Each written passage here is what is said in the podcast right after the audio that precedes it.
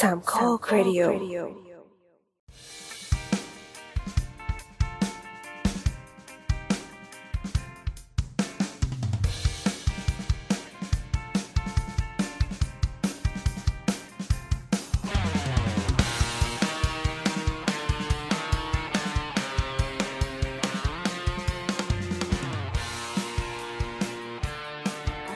เย่สวัสดีครับ อยู่ก็ตื่นเต้นขึ้นมาอื มมาครับ ครับ วันนี้สาวสาวสาว EP ที่ EP ที่เท่าไหร่อะสองสองร้อหนึ่งยเจ็ดสองหนึ่งเจ็เจ็ดดนะครับ ครับผม เราอัดกันวันที่หนึ่งตุลาคมนะครับ เป็นวันศุกร์ครับอันนี้เหมือนเป็นไตรมาสสุดท้ายแล้ว ใช่ฉลใช่องเปิดกรุงเทพอ๋อเปิดกรุงเอเทอพครัใช่บเราเปิดร้อยเปอร์เซ็นแล้ว วันนี้ไปฟิตเนสมาแล้วครับเหรอ อืมเราต้องใส่หน้ากากปะใส่สิจริงๆเขาให้ใส่แต่ว่าตอนที่ไปอะมันไม่มีคนเลยก็เลยไม่ใส่ ไม่ได้จะบอกว่าเปิดร้อยเปอร์เซ็นไม่ได้ คนกลางคืนยังทำงานไม่ได้อ๋อนี่คุณลืมเขาเหรอคุณลืมเขาเหรอทัวร์ลงตอนกลางคืนทำได้ถึงสี่ทุ่มครับ ครับ อันนี้คือรวมเดินทางกลับบ้านแล้วนะอืมอืม ก็เที่ยวแบบคนเชียงใหม่ก็ไม่เห็นจะมีปัญหาใช่เนี่ย ต่อไปเนี่ย เราก็จะแบบเหยียดคนกรุงเทพมาแล้วว้ายมึงไปเมากันตั้งแต่ หกโมงสามทุ่มต้องกลับบ้านว้ายอืมไงล่ะ เมื่อก่อนกูต้องไปเอาโต๊ะตั้งแต่หกโมงเหมือนกันรอบเนี่ยให้การเอาโต๊ะตั้งแต่หกโมงของคนเชียงใหม่อะมันมันไม่ได้บังคับให้รีบกลับไงเมื่อก่อนเฮ้ยบังคับไงก็เพราะว่าเที่ยงคืนน่ะไอ้ลูกเสือมาแล้วไง เราต้องกลับบ้านไงเออเพราะฉะนั้นเราต้องไปตั้งแต่หกโมงแล้วเราต้องทำเวลาไงนึกออกโอ้ปะโหดึกอย่างนี้เชียงใหม่เขาออกมาเขาออกมาดึกได้เหรอ ลูกเสือ ได้ดี เชียงใหม่ไม่ได้มีเคอร์ฟิวซะหน่อยเราวิ่งยันเช้าก็ได้อืมเขาไม่มีเคอร์ฟิวกันเอา เอามุมมองคนกรุงเทพไปตัดสินที่อื่น ตอนนี้คือไม่เข้าใจแล้วว่าโลกที่ไม่มีเคอร์ฟิวกลางคืนเขาอยู่กันได้ยังไงเขาทำอะไรกันอะไรเงี้ยแบบนึกไม่ออกแล้วอะเออเนี่ยชินแล้วจริงก็ก็ก็คิดอยู่เหมือนกันนะพอหลังจากนี้จริง ๆ แล้วอะชีวิตคนมันจะเปลี่ยนหรือเปล่ากับการที่ไปเที่ยวกลางคืนแล้วก็รู้สึกว่าแบบนี่ยังก็ไม่สนุกขนาดนั้นบอกว่าปกติสี่ทุ่มกูก็นอนดู Netflix อยู่บ้านแล้วว่าทำไมกูต้องออกมานั่งดึกๆดื่นๆนี่วะไม่ชินเลยวะเนี่ย เอาไม่แค่แต่เมื่อก่อนเวลาเราไปเที่ยวเราก็ออกบ้านสี่ทุ่มอะตอนนี้เอาแค่ความรู้สึกของการที่ไปเจอคนเบียดกันแน่น ๆ เป็นปลากระป๋องที่ไม่ได้ใส่หน้ากากนะแค่นี้ก็เฮ้ยแบบมันสยองสยองแล้วอะคือไม่รู้ว่าต่างประเทศตอนนี้เขากลับมาเป็นบรรยากาศนั้นได้กันหรือยัง ก็เท่าที่ดูก็เห็นนะอะถามคุณที่ไปสัมผัเชิสญมาครับเราก็ว่าทุกคนก็ดูใช้ชีวิตปกตินะ เหมือนทุกคนโหยหา การใช้ชีวิตแบบเนี้ยที่ไม่ต้องใส่มาสก์แล้วนั่นนี่ แต่ที่เราสังเกตก็คือเขาก็ยังดิสแทนตัวเองกันอยู่อะไม่ได้แบบเฮ้ไปคอนเสิร์ตกันเธอะนั่นนี่ ซึ่งมันก็จะมีคนอย่างเราที่เราก็ distance ตัวเองจากคนอื่น แต่ก็จะมีเพื่อนเราที่ดูใน IG อย่างเงี้ย ไปคอนเสิร์ตที่แบบคอนเสิร์ตที่ได้มีแล้วคนจำนวนมากและไหลเบียดกันและเหงื่อโซกเบียดเบียดกันแล้วก็แบบอู้หลอนไหม ส่วนตัวเราอะเรารู้สึกว่าเหมือนแบบเชี่ยคนเยอะจังเลยอะแต่เพื่อนคือเหมือนแบบ นี่แหละชีวิตที่ฉันใฝ่ฝันเหมือนแบบ เป็นเทศกาล EDM ที่สนุกมากเลย ฉันรอสิ่งนี้มานานมากอะไรเงี้ยอ๋อ feel นั้นเออแต่ที่เชียงใหม่พวกร้านบุฟเฟ่ต์ก็ยังหลังชนหลังอยู่เหมือนเดิมนะก็ไม่ได้รู้สึกอะไรกัน คือตอนนี้สถานการณ์มันพอที่จะทำอย่างนั้นได้หรือยังไงที่หมายความว่าเข้าไปอยู่ในร้านเสร็จปั๊บก็นั่งกินนั่งอะไรกันได้เลยอะเออแบบบุฟเฟ่ต์เขายังให้เดินตักอยู่ไหมอะออ เดินกรุงเทเดินพไปตักเองอะได้ได้ที่เชียงรายคือสบายมากที่เชียงใหม่มันมีสองกรณีไงบางร้านก็คือจะแบบตักมาให้ แต่ตอนนี้หลาย ๆ ร้านก็กลับไปสู่ระบบปกติอ่าเออไม่มีอะไรแบบไม่มีอะไรแบบแตกต่างเลยตอนนี้คือแบบอยู่ที่บ้านนี่คือแบบ ทุกอย่างฟรีสไตล์ยกเว้นยกเว้นอาหารที่ทำเสร็จแล้วอย่างอะอย่างพวกร้านสเต็กร้านอะไรที่แบบเป็นบุฟเฟ่ต์อะไรเงี้ยเอออย่างนั้นนะเขาจะยกมาเสิร์ฟแต่ถ้าเป็นอาหารที่ต้องผ่านความร้อนอีกทีอะตามสบาย อืม ขณะที่นี่ไปตอนนั้นที่ไปกินโมโม่ก็คือ ไปหกคนแต่จะต้องนั่งแยกกันตามคิวที่ว่างก็คือสามสามบวกสามอะแล้วก็โต๊ะไกลกันอะไรเงี้ยเขายังกำหนดจำนวนสามสิบเปอร์เซ็นห้าสิบเปอร์เซ็นนั่นไงอ่านั่งเต็ม capacity ไม่ได้ไง ใช่ มันก็เหี่ยวเหี่ยวแต่วันนี้ไปกินวันนี้กินร้านในห้างร้านหนึ่ง แล้วก็เหมันเขาก็นั่งเต็มอะอืมเออ แล้วก็แต่ไม่ใช่ร้านบุฟเฟ่ต์นะไม่ไม่ใช่ร้านเออเป็นร้านอาหารแบบ เขาเรียกว่าอะไรอะคือสั่งอาหารเสร็จมาแล้วมาทานที่โต๊ะใช่ไหมอืม แต่ว่าตอนเย็นอะไปกินอีกร้านหนึ่งที่เป็นร้านที่เราต้องเราต้องเราต้องคุกเองอะเป็นร้านแบบต้มๆอะอืมอันเนี้ยเขาสตริกมากว่าแบบจำนวนคนกี่คนเออคือไม่เกินครึ่งหนึ่งซึ่งอันเนี้ยมันต้องอยู่ที่อยู่ที่ร้านป่ะว่าแบบกูจะทำหรือไม่ทำอย่างเงี้ยถ้าตรวจเจอก็สวยไป เออ แต่ก็ไม่รู้คือร้านมันก็อยู่ในห้างที่คนเยอะไงก็เลย ร้านแรกอะนะอยู่ในห้างที่คนเยอะ ร้านที่สองอะอยู่ในห้างเหมือนกันแต่ว่าแบบคนไม่ค่อยเยอะเท่าไหร่อืมอืมรู้สึกว่าร้านโมโม่ที่กันวันนั้นพี่แอนเขาก็ให้โชว์อะไรอะประวัติรับวัคซีนด้วยนะอ๋อเหรอก็คือเหมือนตอนนั้นน้ำไปอันนั้นก็คือรับสองเข็มแล้วไง แต่ก็คือต่ำสุดของเขาที่ให้เข้าร้านก็คือหนึ่งเข็ม อย่างน้อยหนึ่งเข็มเข้าร้านได้ ทีนี้ก็เลยมานั่งคิดดูอ้าวแล้วอย่างเงี้ยคนที่มันแบบ ตอนนี้เกณฑ์ก็คือคนที่อายุยี่สิบกว่าเนี่ยจะได้ได้ซีโนแวคแล้วก็แอสตราใช่ไหมแต่อืมคนที่ต่ำกว่านี้ยังไม่ได้รับเลยสักเข็มหนึ่งนะพวกเด็กสิบแปดลงไปเด็กมัธยมลงไป ใช่แล้ว ไม่แล้วอีกอย่างเข็มเขาเดียวตัดคนกลุ่มนี้ไปเลยเหรอ เข็มเดียวนี่เขาให้ใบเซอร์กันแล้วเหรอก็ในหมอพร้อมไงคะไม่แต่ว่าเนี้ยมาต่างจังหวัดคือเชียงใหม่มันจะมี กำแพงเวียง ซึ่งไม่ใช่หมอพร้อมเขาเทียมคิวของหมอพร้อมแล้วออกหมดเลยไงอืมว้าก็วจะมีก็จะมีแอปเป็นของตัวเอง ซึ่งก็ไม่ได้มีอะไรมายืนยันเป็นหลักฐานให้ว่ามึงฉีดมาแล้วเนี่ยอะไรอย่างพี่เงี้ว่ายการก็เลยมีแบบแอปของตัวเองมันเป็น มันเป็นข้อดีหรือข้อเสีย มันเป็นข้อดีคือมันบริหารจัดการได้ แต่ข้อเสียคือมันช้านึกออกป่ะแล้วเราไม่สามารถหาช่องทางอื่นในการเล่นคิวได้นอกจากแบบยอมเสียตังค์อะนี่ก็ต้องยอมเสียตังค์เพราะว่ารอคิว ตอนเนี้ย ถึงตอนเนี้ย ฉีดครบสองเข็มแล้วอะแต่เข็มแรกตัดตามคิวจริงๆ ก็ยังเหลือประมาณแบบสามสี่หมื่นคิว โอ้ที่พี่โอซื้อซีโนฟาร์มไงคะอืมถ้าเกิดว่ารอรอตามแอปก็คือเนี่ยไม่น่าจะได้ฉีดในเร็วๆนี้แน่ซึ่งเชียงใหม่บางอำเภอแบบเพิ่งเริ่มฉีดไปร้อยกว่าคนเอง คือทำไมครับของมันไม่มีหรือว่าไง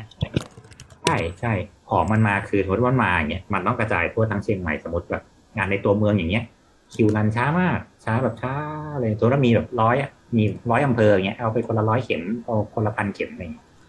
อืมกว่าคิวมันจะได้เงี้ยซึ่งเขาตั้งเป้าไว้ล้านสองเนี่ยตอนนี้ฉีดได้แค่ประมาณหกแสนที่เป็นเข็มหนึ่งนะอะไรอย่างเงี้ยโหนี่คือพออยู่ในกรุงเทพแล้วเราไม่รู้สโคปของต่างจังหวัดเลยนะว่าตอนนี้เขาไปถึงไหนอะไรยังไงกัน ซึ่งซึ่งใช้นี่คำว่าคืออยู่แบกรุบงเทพเหรอครับเออ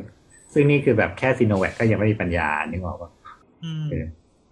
อืมเออตอนนี้คือแบบตอนแรกก็คือแบบไม่เอาซีโนแวคอะไรเงี้ย คนแก่ก็ไม่ได้ตอนนี้คนแก่บอกอะไรก็ได้อะพอไปถึงก็โดนจับฉีดเหมือนกันหมดเข็มแบบหนึ่งซีโนแวคสอง Astra กันหมดอะไรเงี้ยคนท้องคนท้องโดนเปี้ยง อะไหนๆก็ไหนๆแล้วเราก็พูดถึงสถานการณ์ที่มันอึมครึมอึมครึมอยู่ตอนนี้ EP นี้จะเป็นเสาร์เสาร์ที่อึมครึมสักหน่อยนะครับ คือมันเป็นภาคต่อได้ไหมของสอง EP ที่แล้ว ได้จริง ๆ มันก็เป็นเรื่องเดียวกันแหละก็คือจริง ๆ ก็คือได้แรงบันดาลใจจากฟัง EP ที่แล้วก็รู้สึกว่าเฮ้ยนอกจากแบบเมืองจะทำให้เราเหงาแล้วอะ จริงๆเมืองอ่าแม่งทำให้เราเศร้าด้วยอ่าซึ่งซึ่งจริง ๆ เมืองอะเราบอกว่าจริงๆเมืองทำให้เราเศร้าเราจะชอบคิดถึงเรื่องแค่ว่าผลกระทบนั่นนี่แบบเอ้ยจริง ๆ เมืองมันเมืองมันเหี้ยจริงๆแบบคือเมืองที่เราอยู่มันเหี้ยมันก็เลยทำให้เราเศร้าแต่เปล่า จริงๆเป็น mega city ทั่วโลกมันมีปัญหาเดียวกันอ๋อในขณะที่อื่นที่เรารู้สึกว่ามันดีแล้วอะเขาก็เป็นปัญหาแบบเดียวกับเรา ซึ่งเราเหี้ยกว่า ซึ่งและสิ่งเหล่านี้มันและสิ่งเหล่านี้คือมันไม่ได้แค่ไม่ได้ส่งผลไม่ทำให้เราเหงาหรือคนไม่ไม่ dating กันอะ แต่คือมันทำให้เราตายผ่อนส่งกันทุกคอ๋อน ครับจริงๆอย่างเงี้ยครับเอออย่าเพิ่งก็สเลยปอยว่าอย่าเพิ่งสปอยอย่าเพิ่งสปอยแบกไว้ก่อนอ่าอ่านโอเคอ่านเป็นแป๊บหนึ่งคือครับอย่างสองอีพีที่แล้วที่เราคุยกันเรื่องเมืองคนเหงาไปฟังได้นะครับอีพีที่สองหนึ่งห้าอันนั้นจะเป็นพูดรวมๆก็คือ เมืองที่มันเฮี้ยมันจะทำให้เราเหงา อ่ามันทำให้เรารู้สึกโดดเดี่ยวเออ loneliness แล้วก็แบบเราไม่ค่อยอยากออกไปแบบปฏิสัมพันธ์กับคนน่ะ อืมอืมอืมอืมและสำหรับคราวนี้ก็คือเหมือนเป็นอีกอารมณ์หนึ่งซึ่งจะว่าไปก็ดีกว่าคราวที่แล้วอีก จริง ๆ มันก็คือเป็นต้นตอของสิ่งที่ทำให้เกิดคราวที่แล้วอะเพราะว่าจริงเออๆแล้วเราเศร้าเราก็เลยไม่อยากยุ่งกับมันจะมีอะไรที่เป็นคอนเทนต์วอร์นิ่งไหมครับเผื่อใครที่ sensitive อยากจะมาฟังแล้วอ่าแบบยิ่งกดดันอะไรเงี้ย ก็อาจจะพูดถึงเรื่องอาจจะมีเรื่องของการที่ฆ่าตัวตายนิดหน่อย เพราะว่าอ๋อสถาปัตยกรรมหรือเมืองเนี่ยมันส่งผลให้คนเกิดความแบบ depress ขึ้นอืมอืม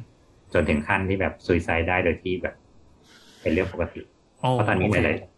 ยๆหลาย ๆ เมืองหรือแม้แต่อย่างบางที่ที่เรารู้สึกว่าเมืองนี้แม่งแบบ เฮ้ยถ้าในแง่การท่องเที่ยวนี่คือเมืองแบบอันดับต้นๆน่ะแต่เขามีสิ่งที่แบบเรียกว่าเป็นเอฟเฟกต์ของเขาคือคนในเมืองเกินแบบ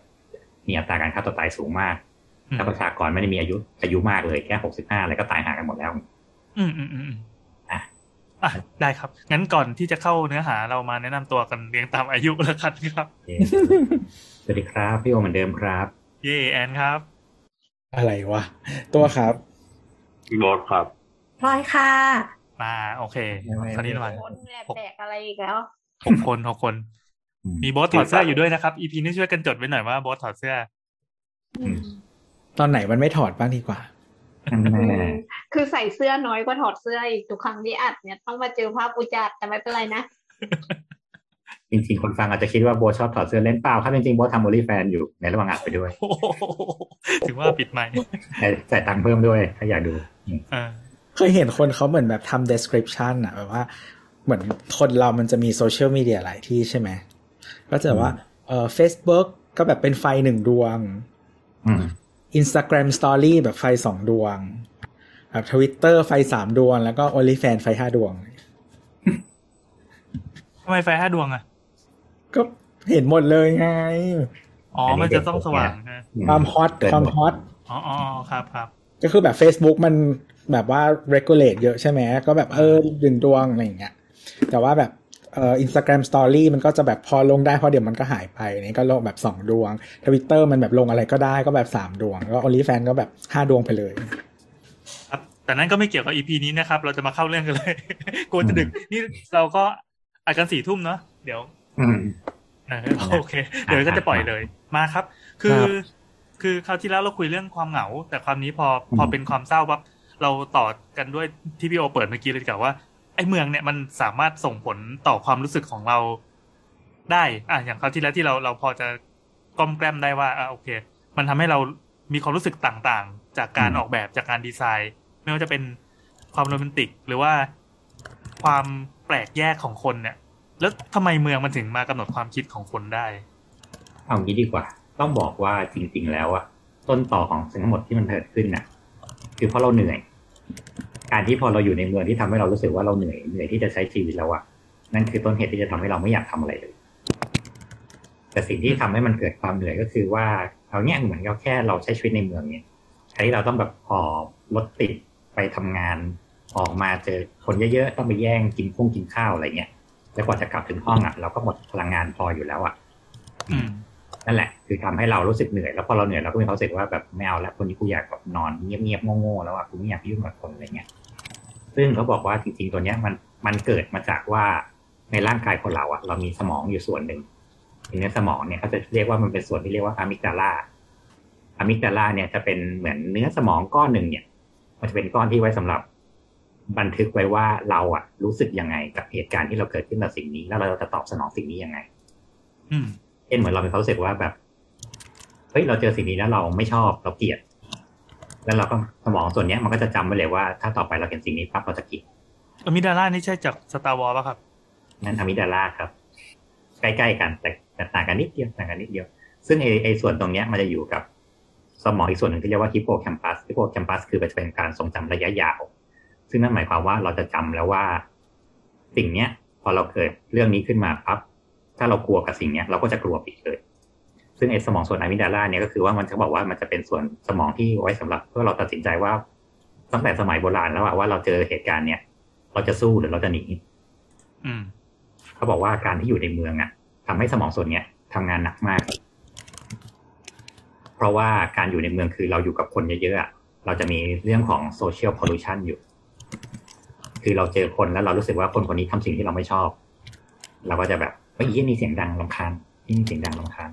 เราเก็บความลำคาญไว้หนึ่งหน่วยละแล้วเราก็ออกไปเจอข้างนอกอะเจอคนแบบนี้อีกประมาณร้อยคนสมองส่วนอะมิดาลาเราต้องแบบตีความต่อคนแล้วว่าไอ้เยี่ยหนึ่งน่ารำคาญหนึ่งไอ้เยี่ยน่ารำคาญสองน่ารำคาญสามน่ารำคาญสี่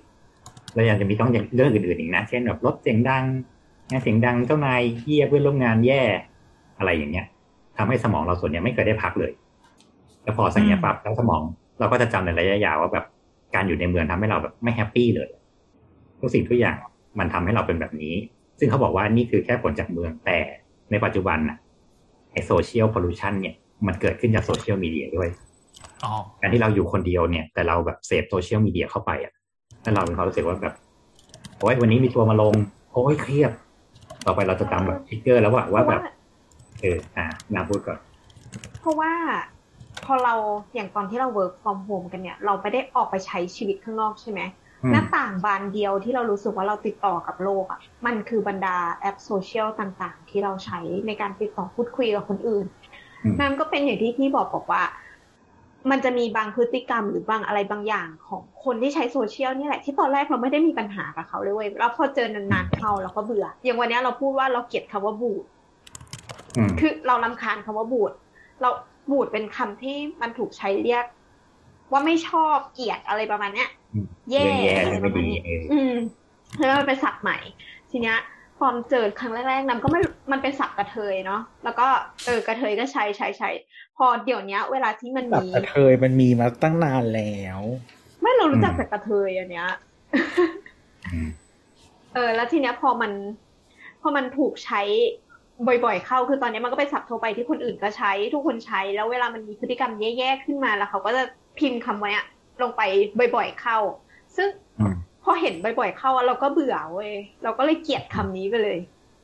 อืมแล้วด้วยความที่ว่าถ้าเกิดเห็นคำว่าบูดเราจะไม่สนใจเลยว่า มึงกำลังพูดเรื่องนี้ว่าอะไรกับใครพูดยังไง คือปิดหมดไม่อยากรับรู้อะไรเงี้ยต้องอยู่ในวงไหนว่าน้ำถึงได้ยินคำว่าบูดบ่อยๆแล้วไม่เห็นจะเจอแอนก็เจอเมื่อเช้าอะอะไรวะแนนบูดอืม เรากับเพื่อนพูดกันตลอดเวลาแหละเพื่อนเพื่อนเพื่อนชะนีนะอืมอ่าซึ่งเนี่ยมันซึ่งคือตอนแรกอะก็เป็นคนรอบตัวเราใช้แล้วเราก็รู้สึกว่าเออมันก็ไม่ได้แย่เออเออซึ่งซึ่งเนี่ยมันจะต้องมีมีอะไรสักอย่างที่มันทริกเกอร์นะแล้วเขารู้สึกว่าคอนเท็กซ์นี้กับอ่าคำว่าบูดแล้วมันทำให้เรารู้สึกว่าแบบพี่เนี่ย มันก็เลยกลายเป็นแช่ว่าต้องสิ่ติ๊งกเกอนี้ร์ก่อนเอ่ออามิดาลาก็เลยบอกว่าเฮ้ยไอ้คำว่าบูดอะทำให้อยู่รู้สึกแย่ฮิปโปแคมปัสตอบได้กูจะจำไว้ไว้ว่าต่อไปได้ยินคำว่าบูดปั๊บมันนะทริกเกอร์ในสมองมันแหละปิ้งไม่ชอบอืมอืม คำว่านาเออซึ่งจาแบบคำว่าอืมคำว่าด้อยค่าเนี่ย พวกเนี้ยได้ยินแล้วโมโหเนี่ยอะมิดาล่ากูทำงานตลอดเลยอะเออเห็นหน้านายกอะมิดาล่ากูก็ทำงานแล้วอะซึ่งเนี่ยก็ไอ้ส่วนของอะมิดาลาหรือว่าไฮโปแคมปัสเนี่ยเขาจะเรียกว่ามันเป็นประสาทส่วนเรียกว่าลิมปิก ซึ่งการประสาทลิมปิกเนี่ยมันจะทำให้เราจำระยะยาวว่าเราไม่ชอบสิ่งไหนมากๆอะแล้วเราทำให้เรากลายเป็นคนย้ำคิดย้ำทำซึ่งเขาบอกมีวิจัยมาแล้วว่า คือหลายประเทศก็วิจัยเรื่องเนี้ยว่า คนที่อยู่ในแถบชานเมืองหรือรอบนอกอะหรือคนต่างจังหวัดอะจะมีการทำงานของสมองในส่วนเนี้ยน้อยกว่าคนในเมืองเยอะมากนั่นหมายความว่าจริงๆ คนต่างจังหวัดมันมีภูมิต้านทานต่อโซเชียลมากกว่าคนต่างคนในเมืองเยอะ คือถ้าในเรื่องเดียวกันน่ะคนต่างจังหวัดมีความรู้สึกว่าแบบ ก็ขำๆแต่คนในเมืองมีความรู้สึกว่าอีไม่ได้กูขอให้ดูเขียนหน่อยวะเนี่ยไม่ยอมเออ เนี่ยเนี่ยมันเป็นนี่มันเป็นทำให้ว่า เออทำให้คนในเมืองอะรู้สึกว่าสะสมความสเตรสไว้ตั้งแต่แบบแค่ก้าวออกจากบ้านแล้วอะ ยังไม่นับเรื่องอื่นเลยนะฮะหรือกลับมาจากบ้านอย่างเงี้ย ก็เช่นกัน เราเป็นคนมีปัญหา กับเสียงรบกวน รอบข้าง ไม่ว่าจะเป็นเสียงคนคุยเสียงดัง เหมือนแบบห้องข้างๆคุยเสียงดัง เสียงรถมอเตอร์ไซค์ที่แบบแง้นอะไรอย่างเงี้ย จะทำให้เราหงุดหงิดมากๆ แล้วเราว่าเราทวิตบ่อยมากๆ ว่าแบบ มีเสียงดังรบกวนตอนกลางคืนอีกแล้วอะไรเงี้ยพอเราได้ยินเสียงเหล่าเนี้ยมันทำให้เราแบบอ้อยอีกแล้วอะ่ะ มันแบบเราไม่ชอบเราไม่ชอบสิ่งนี้ทำให้เรานอนไม่หลับทำให้เราแบบสะดุ้งตื่นกลางคืนอะไรเงี้ยนั่นแหละ รวมกระทั่งถึงเสียงฟ้าในตู้ด้วยมาก สิ่งนี้มันเป็นคนคนละสิ่งกับปัญหาชีวิตที่เราเจอปกติใช่ไหมครับเช่นอะผมกำลังนึกว่าคนต่างจังหวัดเขาก็มีปัญหาใช้ชีวิตพรุ่งนี้จะกินอะไรอะไรแบบเนี้ย คนละอย่างฝนไงก็ตก อ่า แต่ว่าอันนั้นคือเราแค่เพื่อเป็นการเลี้ยงปากเลี้ยงท้องนึกออกปะซึ่งคนทั่วไปก็เป็น แต่แค่ว่าอย่างน้อยคนต่างจังหวัดก็จะไม่ได้ยินเสียงคนเมาอยู่ข้างบ้านเพราะว่าบ้านแม่งห่างกันเป็นเป็นโยชน์เป็นโยชน์อืมอันนี้มันเป็นปัญหาที่เกิดจากสังคมมนุษย์เนี่ยนะอ่า หรือหรือแค่ในหมู่บ้านเนี่ยมีคนอยู่ร้อยคนน่ะ อย่างมากเราก็เกลียดคนแค่ร้อยคน แต่พออยู่ในเมืองปั๊บเรามีคนอยู่เจ็ดล้านคนน่ะอืม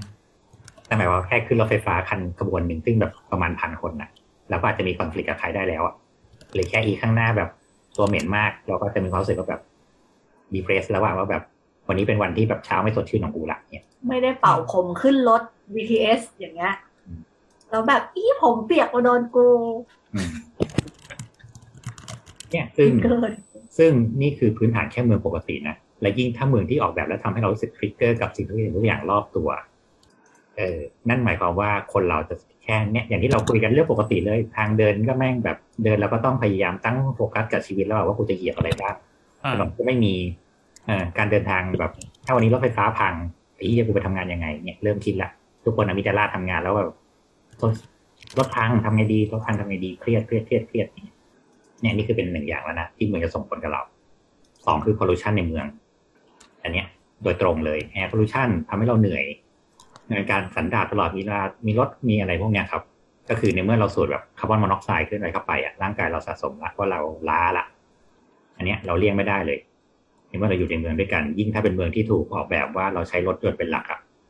ยังไงทุกคนก็ต้องดมคาร์บอนมอนอกไซด์เข้าไปพร้อมๆกันเพราะว่าเราจะอยู่บนรถดีแค่ไหนก็ตามหรือแบบแม้แต่ไลท์พอลูชันที่แบบป้ายโฆษณาที่เราเคยคุยกันนะ LED แม้แต่แสงไฟข้างถนน หรือแสงป้ายแบบโฆษณาร้านริมถนนทั้งหมดอะแล้วเราต้องเดินผ่านมันไปตลอดเวลาเนี่ยที่มันไม่มีการควบคุมอะเราก็จะมีความรู้สึกว่าแบบ โอ้ยปวดหัวปวดตาและยิ่งก็คือเหมือนเรื่องนี้เคยคุยไปแล้วว่าคนเรามันมีสิ่งที่เรียกว่า circadian rhythm circadian rhythm หรือจังหวะนาฬิกาชีวิตอะซึ่งเซลล์พวกนี้มันจะอยู่ในลูกในตา ซึ่งตอนเนี้ยปี 2017 อะไรเงี้ยมันมีการค้นคว้าเรื่องนี้อย่างจริงจัง แล้วก็มันมีคนได้โนเบลเรื่องนี้แล้วด้วยว่าแบบมันมีเรื่องนี้จริงๆนะเว้ยว่าคนเราจริงๆเนี่ย การที่เราอยู่ใน artificial light หรือแบบการได้รับแสงตลอดทั้งคืนน่ะ มันทำให้เรารวนและระบบฮอร์โมนในร่างกายเราไม่ทำงานได้ปกติคนเราจะต้องแบบมีการแบบได้แสงที่น้อยลง เออเมื่อตอนกลางคืนเพื่อที่ระบบในร่างกายเราจะได้ออกส่วนที่เรียกว่าการพักผ่อนออกมา หรือตอนเช้าเราต้องได้แสง เพื่อที่จะทำให้เกิดแบบการ start up ขึ้นมาอีกครั้งอะไรเงี้ย การที่เราอยู่ในเมืองที่มีแสงตลอดเวลาทำให้เราเหนื่อย เหนื่อยโดยที่เราไม่รู้สาเหตุด้วยห รือบางคนที่แบบปิดไฟเงียบแล้วแต่ปิดไฟมืดหมดแล้วอะแต่ก็มีแสงจากข้างนอกส่องเข้ามาอีกมันก็มืดไม่สนิทอยู่ดีอย่างเงี้ย ซึ่งอันนี้มันจะโยงไปถึงว่าถ้าสมมติว่าเราออกแบบงานออกแบบเราไม่ได้ดีคือสมมติว่าในห้องนอนเราใส่ไฟที่ไม่เหมาะสมกับการนอน เช่นเราใส่ไฟแม่งแบบสว่างเข้ากันทั้งบ้านเหมาะกับการนั่งทำงานทั้งบ้านอะไรเงี้ย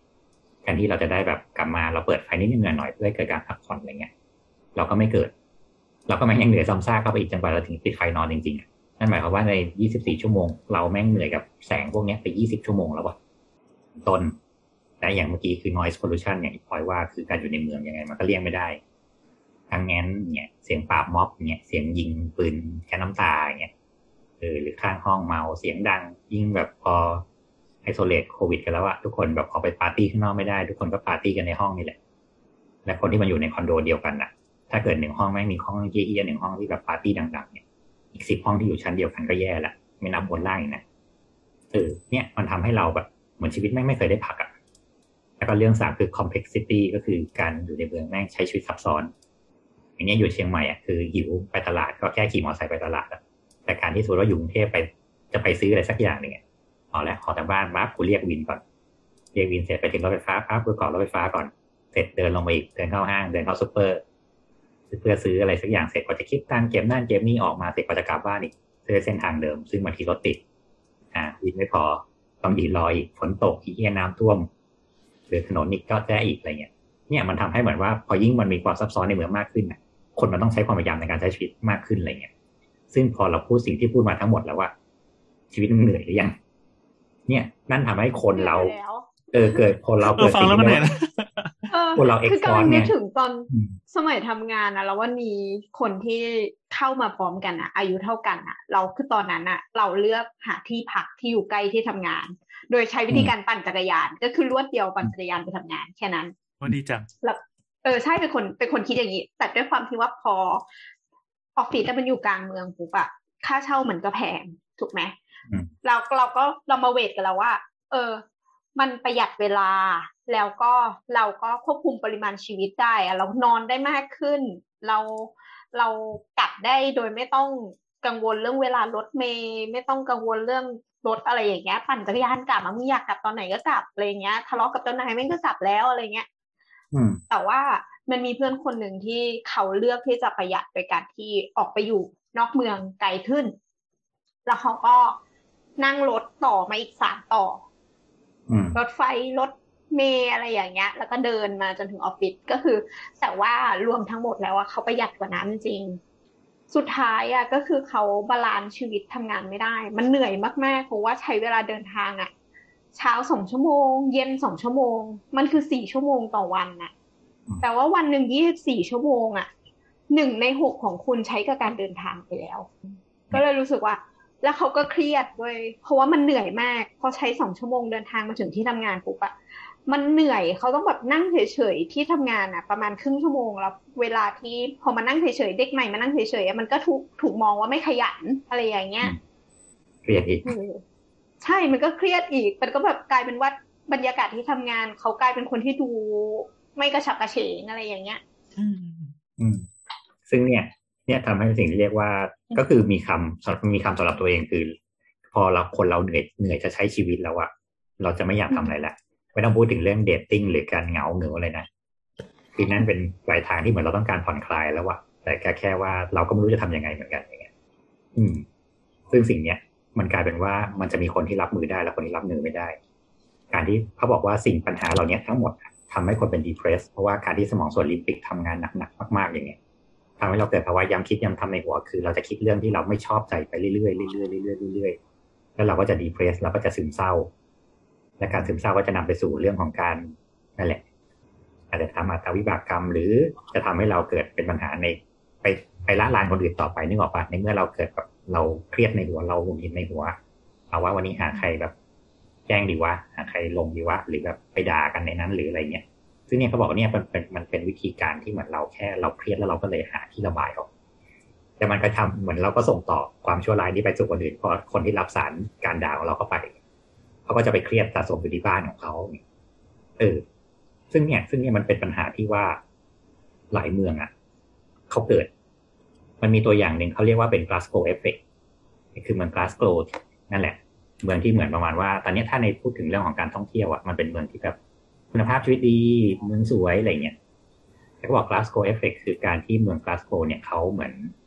เปลี่ยนระบบการที่เขาเป็นเมืองธรรมดาในช่วงหนึ่งเขาเปลี่ยนเป็นระบบเมืองอุตสาหกรรมอะจากเมืองคนที่แบบหลักหมื่นอะไรเงี้ยก็กลายเป็นคนหลักล้านเข้ามาอยู่พร้อมกันทำให้เมืองมันแบบเหมือนเจริญในแบบของการตื่นทองคือคนมาทำงาน มันจะเหมือนกรุงเทพที่เหมือนคนจะเข้ามาลุมทำงาน แล้วคนอยู่กันเยอะๆอะแออัดอะไรเงี้ย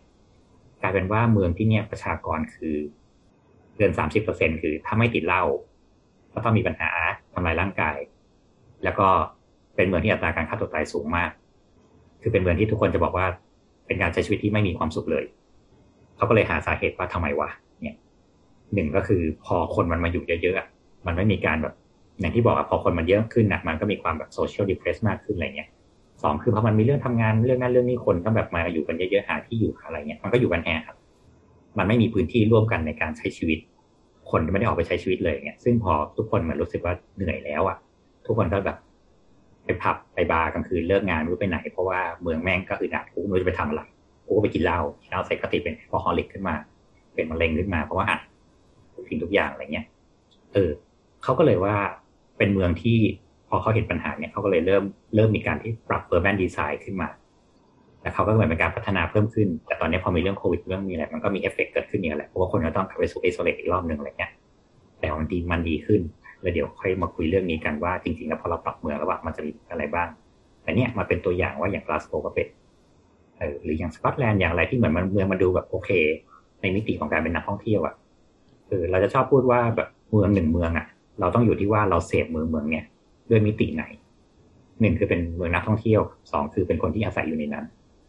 อย่างกรุงเทพอะ ที่เขาชอบมาคุยกันว่าเฮ้ยนี่เห็นว่าใครๆก็บอกว่ากรุงเทพเป็นเมืองที่น่ามาเที่ยวที่สุดประจำปี เออ ซึ่งหรืออย่างทางพลอยเนี่ยพลอยก็บอกว่าเพื่อนเพื่อนที่ทำงาน ถ้ามาได้ได้มากรุงเทพอะเขาจะชอบ เพราะฉะนั้นกรุงเทพแบบเป็นเมืองที่ถ้ามาในแง่ของนิติของการเป็นนักท่องเที่ยวอะเฮ้ยมันเป็นเมืองที่น่าตื่นเต้นเพราะว่ามันเป็นเอกโซติกนะเว้ยมันมีทุกอย่างอยู่ในเมืองถึงระบบเราจะเที่ยหน่อยแต่คือ คนที่มาเที่ยวหรือคนที่แค่แวะมา เราไม่ได้อยู่กับสิ่งนี้ไปตลอด เราก็ทนหน่อยหนึ่งว่าไอ้ที่มันน่ารำคาญตรงที่รถมันติด แต่ก็ว่าใช้เงินแก้ปัญหาได้เพราะว่ากูอยู่ในนิติที่กูไม่ได้ต้องแบกรับอะไรกับการใช้ชีวิตหรืออย่างเนี้ยอยู่ไปอยู่เชียงใหม่แล้วกลับมากรุงเทพเป็นแบบในฐานะ tourist เนี่ย มันก็มีความรู้สึกว่า suffer กับเมืองนี้น้อยลง เออ มันมีอะไรที่เราอยากอยากกินอยากเที่ยวอะไรเงี้ยเยอะขึ้น แต่นั่นคือเรามาเสพในฐานะของการเป็นคนมาเสพแต่ถ้าถามให้กลับมาอยู่ที่อะกูก็จะเปลี่ยนหมดกลับไป suffer อยู่ดีว่าแบบเมืองนี้ไม่ได้เหมาะกับการอยู่อาศัย เชียงใหม่เหมือนกันทุกคนก็จะรู้สึกว่าเชียงใหม่แม่งดี เพราะอยู่ไปในฐานะนักท่องเที่ยวที่อยู่ไม่ต้องแบกเลยว่าแบบสิ้นเดือนมึงเงินเข้าไหมเย็นนี้ต้องไปกินอะไรต้องฝ่ารถติดไหมค่าเช่าใช้หรือยังอยู่ยังไง ค่าแรงได้เท่าไหร่อะไรเงี้ย เรามาแค่ในวิกฤตของการที่ว่า มากูจะเสพกูจะกินกูจะดื่มเนี่ยเหมือนกันเพราะฉะนั้นคนอยู่เชียงใหม่กับคนที่ไปเที่ยวเชียงใหม่ก็จะอาจจะชอบเมืองนี้ไม่เท่ากันนะอืม นั่นแหละเขาก็เลยเกิดสิ่งที่เรียกว่าอะแล้วทำแล้วพอมันเกิดสิ่งนี้ในเมืองหลายๆเมืองเนี่ยเพราะฉะนั้นเมืองที่ดีมันคืออะไร เขาก็เลยเกิดคำจำกัดความว่าเมืองที่ดีก็คือเมืองที่ทำให้เราเหนื่อยน้อยลงในการใช้ชีวิต อืม ในทุกๆทาง นั่นหมายถึงว่าต้องเป็นเมืองที่จะลดลดเรียกว่าอะไรดีละ่ะลดภาระทางการใช้ชีวิตของเราอะแค่เราใช้ชีวิตก็เหนื่อยแล้วเนี่ยไม่ควรเพิ่มภาระให้เรา ซึ่งสมมติว่าเราเราคิดเทียบกันก็ได้ว่าอะอย่างกรุงเทพอย่างฮ่องกง อย่างโตเกียวก็ได้อะโตเกียวคนเยอะกว่าเราอีกแต่การที่เราไปโตเกียวเราก็รู้ว่าแบบ มันก็จริง ๆ มันก็เหมือนเราอะมันก็มีถนนมีเมืองมีอะไรพวกเนี้ย แล้วทำไมความน่าอยู่หรือการที่เรารู้สึกว่าแบบเออไปโตเกียวดีจังเนี่ยมันต่างกัน เพราะว่าอย่างโตเกียวหรืออย่างฮ่องกงเนี่ยครับพื้นที่ที่แบบเป็นเมืองใหญ่จริงๆอะมันจะมีเป็น living quarter ค่อนข้างเล็กพื้นที่อยู่อาศัยค่อนข้างน้อย แต่พวกนี้ที่เขามีเหมือนเหมือนกันคือเขามีพื้นที่ส่วนกลางให้ทุกคนออกมาใช้อะเหมือนกัน ซึ่งเขาบอกว่าจริง ๆ การแก้ปัญหาของเมืองที่ทำให้เกิดการซึมเศร้า หรือการให้ทำให้เมืองเศร้าเนี่ย คือการหากิจกรรมของการอยู่ร่วมกันของคนในเมือง ถามว่าตอนนี้คนที่อยู่กรุงเทพจริงๆ คุณมีความรู้สึกว่าคุณมีส่วนร่วมกับกรุงเทพมากน้อยแค่ไหน คุณแค่เป็นคนที่อยู่ในกรุงเทพแต่คุณไม่เคยมีกิจกรรมอะไรร่วมกับกรุงเทพเลย การที่อยู่จะมีแชร์สเปซได้นั่นคือห้างซึ่งเป็นเอกชน แต่คุณไม่เคยมีแชร์สเปซที่เป็นของรัฐบาลเลย ถามว่ามีส่วนสาธารณะใช่อะมีไปทำอะไร อ่าสวนลุมก็ได้ ต่างคนต่างไปวิ่งจบอืมอืมหรือไม่ได้มีกิจกรรมร่วมกันในสิ่งนั้นเลยเนี่ยแต่ถามว่าอย่างญี่ปุ่นเนี่ยสมมตินะอะคุณมีสวน อะกูมีฮานามิละกูมีเทศกาลมานั่งชมดอก หรือแบบบ่ายสามก็มีกลุ่มแม่บ้านไปจับกลุ่มทำกิจกรรมตรงนั้นตรงนี้ที่นั่นที่นี่กัน อืมหรือสิ่งเหล่านี้มันเกิดขึ้นรอบๆเมือง หรืออย่างกลาสโกที่บอกเมื่อกี้เขาก็คือเปลี่ยนโดยการที่ยุบพื้นที่ที่เป็นคอนกรีตลง แล้วก็สร้างสวนขึ้นมาเพื่อให้คนในเมืองอะมีกิจกรรมร่วมกันตรงกลางให้เขารู้สึกว่าแบบ กูไม่ได้อยู่โดดเดี่ยวไม่ใช่ว่ากูแค่เป็นประชากรที่อยู่ในเมืองนี้ แต่คือกูเป็นเจ้าของเมืองนี้อืมซึ่งสิ่งเนี้ย ถ้าถามส่วนตัวคือกรุงเทพไม่มีอืมคือพออยู่กรุงเทพมาสิบกว่าปีก็เลยทำให้รู้สึกว่า กิจกรรมที่เราออกไปใช้พื้นที่สาธารณะอย่างที่ว่าอย่างสวนลุมอะมันมีเอาเอาไว้วิ่งอย่างเดียวจริง ๆ ยังนึกไม่ออกเลยว่าอะนอกจากอาม่าไปรำไทยเก๊ก แล้วก็มีคนไปวิ่ง แล้วนานๆจะมีจัดกิจกรรมทีมันทำอะไรได้อีกอะนึกฟังก์ชันมันไม่ออกแล้ว ซึ่งซึ่งจากคนที่เคยอยู่มาเมื่อก่อน ถ้าถามย้อนกลับไปประมาณยี่สิบถึงสามสิบปี เมื่อก่อนสนามหลวงคือแชร์ living space ที่ดีที่สุดของกเอรุงอเทพว่ะเลยผมทานผมทานผมทานระยะสุดท้ายเลย คนเมื่ยัองก่อนไปเราแบบจะมีชักว่าวกิกจลางกรรมสนามหลที่วงว่าเออ ชวนพ่อชวนแม่ไปชักว่าวด้วยกันอย่างเงี้ยอืมอืมเอออืมเล่นว่าวเฮ้ยเขาเรียกชักเขาว่าวใช้คำว่าชักว่าวเลย เออ เนี่ยพ่อไปสอนลูกชักว่าวงูที่กลางสนามหลวงเนี่ยอืมวิ่งกันบางปี๊คนก็ไปดๆเลยเนี่ยหัดชักว่าวครั้งแรกที่นั่นแหละเลยอะยิงกันปรี๊ดปรี๊ดๆอะเออเนี่ยก็คือเฮ้ยนี่เกิดทันตอนที่ว่าแบบ คนที่บ้านก็คือจูงกันนั่งรถเมล์ไปไปสนามหลวงแล้วก็แบบไปปูเสื่อแล้วก็แบบไปซื้อหรือซื้อว่าวงูสักตัวหนึ่งโง่ๆที่นั่นน่ะแล้วแม่ก็อ่าไปซื้อปลาหมึกบดมาเออเอไอ้อเอกินอไม่ระบาดขนมจีนที่เมื่อก่อนก็บอกว่าใส่ทิชชู่กับกิ้งกือเนี่ยแทนกุ้งขนมจีนน้ำยาสมัยก่อนคือเอาทิชชู่มาละลายน้ำให้มันยุ่ยๆเหมือนเนื้อปลาส่วนกุ้งที่ใส่อยู่ในกุ้งสับนั่นคือก็บอกว่าแกะกิ้งกือมาแล้วก็สับๆๆแล้วก็ใส่ลงไปต้ม อันนี้คือฮิตใช่ไหมแต่ว่าไม่รู้จริงใช่นี่คือนี่คือนี่คือตำนานเมืองซึ่งมันเคยลงข่าวเว้ยแล้วก็มีความรู้สึกว่าแบบพี่แย่กูเชื่ออย่างสนิทใจทำให้เรารู้สึกมองกุ้งในขนมจีนไม่เหมือนเดิมอีกต่อไป ซึ่งเนี่ยซึ่งเนี่ยมันหมายความว่าทุกคนพออยู่กรุงเทพแล้วมันมีความรู้สึกว่านี่คือสิ่งที่เราทำรู้สึกว่าเฮ้ยสุกร์เสาร์อาทิตย์เราออกไปทำสิ่งเหล่านี้กันไหมเออเออเออผมลืมแล้วเนี่ยจริง ๆ คือคือตอนที่เรียนช่วงประมาณปีต้นๆอะ ก็ยังไปเดินอยู่เลยที่สนามหลวงมีอีเวนต์อะไรเยอะแยะมากมายใช่แล้วตอนที่เมื่อก่อนที่สนามหลวงก่อนที่จะมีจตุจักรสนามหลวงมันก็เคยแบบมีร้านขายมีออกมาตั้งบูธนั่นนี่กันเนี่ยอะจริงๆตรงนี้มันคือเป็น city living space ที่ดีมากๆ ของเอเราอใช่ที่หนึ่งใช่ใช่แล้วอยู่วันหนึ่งเราก็ล้อมรั้วแล้วเราก็กลายเป็นที่จอดรถหรือทำอะไรก็ไม่รู้เนี่ยอืมเมื่อกี้พี่โอพูดว่าหาใช่ขี้เกียจไม่ใช่แค่ตรงสนามหลวงนะ คือจริง ๆ แล้วก่อนหน้าเนี้ยเราชอบในการที่จะเดินมากอ่าๆคือ น้ำจะมีรูทที่แบบทำบ่อยมากก็คือ ลงสถานี BTS ตรงราชเทวี แล้วก็ออกประตูสามแล้วก็ไปต่อรถเมย์อีกหนึ่งสายเจ็ดเก้าไปลงตรง ตรงที่เขาขายหวยอะกองสลากกองสลากสกลาองสลากใช่ ซึ่งเดินไปอีกนิดมันจะเป็นอนุสาวรีย์14ตุลาอืมข้ามแยกข้อหัวไปจะเป็นจะเป็น เอ่อห้องสมุดติดต่อกรุงเทพซึ่งทำใหม่ดีมาก ก็คือชอบไปนอนนั่งอ่านหนังสือที่นู่นนั่งเสร็จแล้วนอก็นนอน ก็จริงๆก็นอนเขาก็ไม่ไล่อะไรอย่างเงี้ยอ่าอ่าอืมแล้วก็เดินไปอีกนิดนึงก็คือทะลุไปมันก็จะเป็นเข้าไม่สาแน่รใจปะจะข้าวสารอยู่ข้างหสาลัรงอีกฝั่งสารเออีอกอฝั่งยู่ข้างหลังเราคือฝั่งขวาจะไปถ้าเดินไปตรงฝั่งสนามหลวงอะ มันก็จะมีอะไรอะ โลหะประสาทโลหะประสาทเลยแล้วนี่หว่าเลยแล้วจะนะมีจะมีพิพิธภัณฑ์แห่งชาติเนชั่นน่ะ อยู่อ่า แล้วก็มีพิพิธภัณฑ์อีกสองที่อยู่ข้างหลังตรงนั้นอืมพิพิธภัณฑ์แห่งชาติอยู่ข้างธรรมศาสตร์ใช่ไหมแล้วก็จะมีหอศิลป์ใช่เจ้าฟ้าซึ่งตรงนั้นอะอยู่ใต้สะพานฝั่งนู้นอืมใช่ใช่มีหอศิลป์อยู่ หอศิลป์ที่ก็คือดีทางถนนๆมากๆเลย เออเออท่าพระอาทิตย์อะไรเงี้ยอืมตรงอยู่ตรงเนี้ยมันคือเส้นสยาม walk เลยอะไร walkable เลยหมดเลยอืมซึ่งเนี่ยจริงๆแล้วถามว่าเรามีกิจกรรมของเมืองอะแต่เราไม่เคยได้รับการสนับสนุนให้แบบเฮ้ยมึงไปเดินสิ่งนี้กันไหมในช่วงแบบสิ้นสัปดาห์อะไรเงี้ยอืม ใช่ใช่จริง ๆ มันใช้เวลาแบบหนึ่งวันเต็มๆในการที่คุณจะเดินเที่ยวรูทเนี้ยแล้วผ่อนคลายมากๆเออจะรู้สึกสบายใจมาก รู้สึกแบบเหนือซกกลับไปนอนหลับอะไรเงี้ยหรือเอาแค่แบบไม่มีเวลาก็ได้ตามแบบพวกสนามกีฬาแห่งชาติทั้งหลายที่เรามีเยอะๆอะอืมมีออกไหมสนามไทยญี่ปุ่นดินแดงอะไรเงี้ยซึ่งตอนเย็นทุกคนมันมีกิจกรรมแบบไปเล่นกีฬาได้เงี้ยถ้าคุณเปิดแล้วคุณแบบมีกิจกรรมเนี้ยหรือแบบเมื่อก่อนที่การที่แบบมีคุณมีเต้นแอโรบิกทั่วเมืองทั่วโลกทั่วแบบจังหวัดอะไรเงี้ย เฮ้ยสิ่งนี้มันก็เป็นสิ่งที่ทำให้คนเหมือนแบบคลายสิ่งที่เรียกว่าความซึมเศร้าหรือแบบไอ้เหี้ยรถติดไม่เป็นไรวะเดี๋ยวกูแบบไปเต้นแอโรบิกกันก็ได้แล้วกูก็กลับหลังสองทุ่มสามทุ่มอย่างเงี้ยอืมเออแล้วอยู่ดีๆวันหนึ่งสิ่งเหล่านี้แม่งก็หายไปเฉยอืมๆซึ่งซึ่งจริง ๆ เนี่ยเหมือนเออเราเคยมีพวกนี้อยู่แต่ก็แบบอยู่ๆอะน้ำว่ากี่ว่าไงนะกำลังจะบอกว่าไอ้ที่มันหายไปมันหายจากอะไร คือกลายเป็นว่าที่มันหายไปมันไม่ใช่เดินไม่ได้นะ ไม่ใช่เหมือนระยะมันไกลขึ้น เพียงแต่ว่า ไอ้กิจกรรมที่เขาอนุญาตให้เราทำในสถานที่นั้นๆนะมันหายไป นั่นไง นั่นไง คือเราขาดการสนับเออจริง ๆ เราขาดการสนับสนุนจากส่วนกลางไงซึ่งจริงๆส่วนกลางควรเป็นคนเริ่มริเริ่มสิ่งเหล่านี้ด้วยซ้ำว่ามึงมาสิ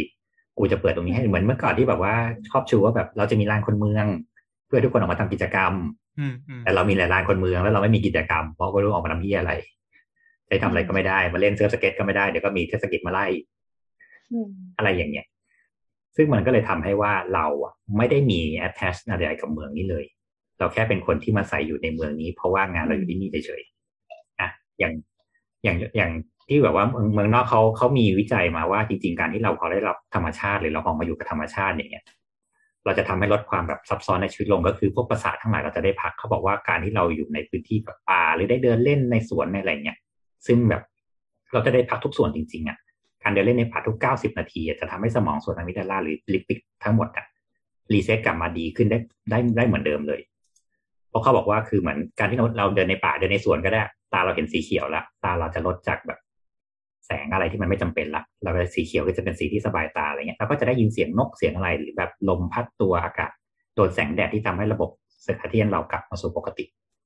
ซึ่งอันนี้มันเหมือนมันเป็นยีนที่ฝังมาในร่างกายเราเป็นหมื่นเป็นแสนปีแล้วไง ใช่ใช่ใช่เขาบอกว่ามันจะมีเขาเรียกว่ามันจะเป็นการทำงานของสมองในส่วนที่เรียกว่า ruminative thinking หรือการย้ำคิดย้ำทำของเราอะอืมที่จะนำไปสู่การเป็น depress อะลดลงไปจนหายได้เลยอืมซึ่งอันเนี้ยที่ญี่ปุ่น ญี่ปุ่นเขาก็เลยมีศาสตร์ที่เรียกว่าเป็นชินวินโยคุขึ้นมา มาจากคำว่าชินวินที่แปลว่าป่าโยคุที่แปลว่าอาบนั่นคือการออกไปอาบป่า อาป่าอาบป่า เพราะฉะนั้นก็คือศาสตร์ของญี่ปุ่นชินวินโยคุคือเขาถึงชอบ ศุกร์เสาร์ที่เขาจะไปเดินป่ากันอืมเออ ซึ่งถ้าเราดูแบบอย่างยูยูทูบดูอะไรก็ได้อะว่าแบบช่อง camping อย่างเงี้ยคนญี่ปุ่นจะเยอะมาก และคือเอาละเดี๋ยววันศุกร์มาแล้วกูขับรถขึ้นไปเสร็จปึ๊บจอดเสร็จปั๊บไปนั่งคั่วกาแฟกินอยู่ในป่าย่างสเต็กอะไรเงี้ยคนเดียวเงียบๆโง่ๆเนี่ยซึ่งเขาบอกว่าสิ่งนั้นน่ะเริ่มมาตั้งแต่ปี 80 ละ ซึ่งเขาวิจัยว่าคือญี่ปุ่นมันเป็นพื้นที่แคบ เออ แล้วก็พื้นที่ในเมืองที่จะทำกิจกรรมอะจริง ๆ มันก็เขาก็มีสวนมีอะไรเยอะนะแต่ว่า มันก็ไม่ได้เท่าเนี่ยคือก็คือเขาบอกว่าจริงๆ เมืองใหญ่ทุกที่แม้แต่สิงคโปร์ก็ตามเขาจะมีพื้นที่พวกเนี้ยเพราะว่าด้วยความที่พื้นที่อยู่อาศัยเขาแคบ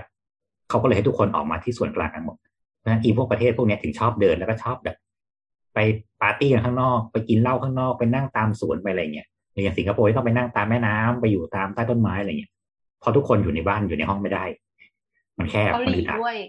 อืมใช่ เออ ซึ่งสิ่งเนี้ย แล้วก็แนวคิดเนี้ยมันก็คือทำให้เกาหลีอะทำตรงเรื่องของแม่น้ำนวลขึ้นมาใหม่ใช่ทุกถนนทิ้งทั้งหมดแล้วก็คือเปิดพื้นที่ขึ้นอะไรเงี้ย ซึ่งเขาบอกไอชินรินโยคุเนี่ยที่ว่าทำมาตั้งแต่แปดตั้งแต่ปี80แล้วเนี่ย สิ่งที่รัฐบาลเขาทำคือเขาส่งทีมวิจัยไปปากทั่วประเทศแล้วก็คือแปะป้ายไว้ว่าที่ไหนที่คนควรมาไม่ควรมา หรือถ้ามาที่นี่คุณต้องมาทำอะไร หรือไม่ทำอะไร แล้วก็บอกชาวบ้านไปเลยว่าอย่าลืมมาที่นี่นะ มาที่นี่นะ มาที่นี่นะ คุณมาป่าที่นี่สี่คุณมาป่าถนที่นี่คุณแคมปิ้งได้ คุณมีกฎหนึ่งสองสามสี่คุณควรมาที่นี่ แล้วคุณเดินแล้วคุณจะเจออะไรบ้าง แล้วเขาก็บอกประชาสัมพันธ์ไปเลยว่านี่ไงมันมีตามนี้คือถ้าเราไปญี่ปุ่นเราจะชอบเห็นว่าพอช่วงเช้าๆทุกเลยรัชเอาแล้วว่าเราจะเริ่มเห็นคนแก่ออกมาใช้รถไฟฟ้าซึ่งคนแก่เหล่านั้นไปไหนล่ะ ไปเดินป่า ไปขึ้นเขาไปแคมปิ้งเออซึ่งสิ่งนี้เกาหลีก็เป็น หรือแม้แต่ฮ่องกงอะไรเงี้ยไต้หวันเขาก็เป็นกันว่า คือพอช่วงหมดช่วงรัชเอาแล้วว่าคนแก่จะเริ่มออกมาแล้วก็เริ่มแบบ ไปใช้ชีวิตในป่า ซึ่งเขาบอกสิ่งนี้ทำให้ประชากรแบบทำให้ NK เซลล์ลดลง คือทำให้ผลของการเป็นเซลล์เป็นเลือดขาวที่เกี่ยวกับเรื่องของการเป็นมะเร็งอะลดลง อืมอะขอพลอยเมื่อกี้ครับ เออ พูดถึงฮ่องกงฮ่องกงทุกคนจะมองว่ามันเป็นเมืองที่เหมือนแบบทุกอย่างช่างรวดเร็วเหลือเกิน คนเยอะนั่นนี่ใช่ไหมแต่อย่างที่พี่โอบอกพอพ้นช่วงที่คนเข้าออฟฟิศไปแล้วอะเราชอบไปเดินเทรล ในประเทศต่างๆ ซึ่งฮ่องกงก็เป็นหนึ่งในนั้น เพราะมันไปง่าย นั่งรถไฟฟ้าไปแล้วก็สามารถขึ้นไปเหมือนแบบ เขาหลังมังกรอะไรเงี้ยได้ ซึ่งก็เต็มไปด้วยเหมือนแบบ อากงอาม่าที่แบบกระต๊อกกระแตกกระต๊อกกระแตกกระต๊อกกระแตกขึ้นไป โดยที่มีเราเป็นเหมือนแบบ เราแล้วหมู่นักท่องเที่ยวที่เป็นคนวัยรุ่นหน่อย หรือสแลชวัยกลางคนอะไรเงี้ยก็จะขึ้นไป ซึ่งก็เดินตามแบบอากงอาม่าเหล่านี้ไม่ทันสักทีอะไรเงี้ย ซึ่งก็เลยแบบ เออ มันดีว่ะในในฮ่องกงที่เรามองว่า เมืองมันแบบค่อนข้างแน่นและแออัดอะอย่างน้อยๆเขาก็มีส่วนโซนแบบเนี้ย ให้ได้แบบออกไปเดินได้บ้าง คือเราก็เคยเห็นข่าวกันว่าฮ่องกงอยู่กันเป็นฮ่องกงกรงจริง ๆอะ เพราะมันเล็กมากๆ แต่ว่า at least อย่างน้อย ถ้าเกิดคุณไม่ใช่ คุณเป็นคนธรรมดาที่อยู่ในอพาร์ตเมนต์น่ะที่ไม่ได้อยู่ในสภาพแวดล้อมแบบนั้นน่ะ ที่คุณมี privilege พอแล้วกัน มันก็มีที่ให้ไปอืมจริง ๆฮ่องกงไม่ได้อยู่เป็นกรงเพราะว่ามันเล็กนะ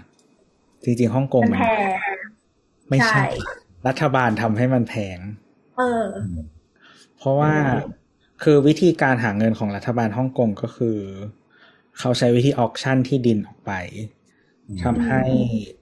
เขาเรียกว่าอะไร คือเหมือนทำให้ที่มันมีไม่พอตลอดเวลาเนาะเพราะว่าเขาอยากจะ maximize profit ในการออกชั่นที่ดินออกไปอืมเออ ประมาณนั้นมันก็เลยทำให้ที่เอ่อที่อยู่อาศัยในฮ่องกงอะ มันแพงมาก ๆ อืม แต่ว่าในขณะเดียวกันก็จริงๆที่ฮ่องกงมีพื้นที่ที่เป็น Public Space แล้วก็ที่สีเขียว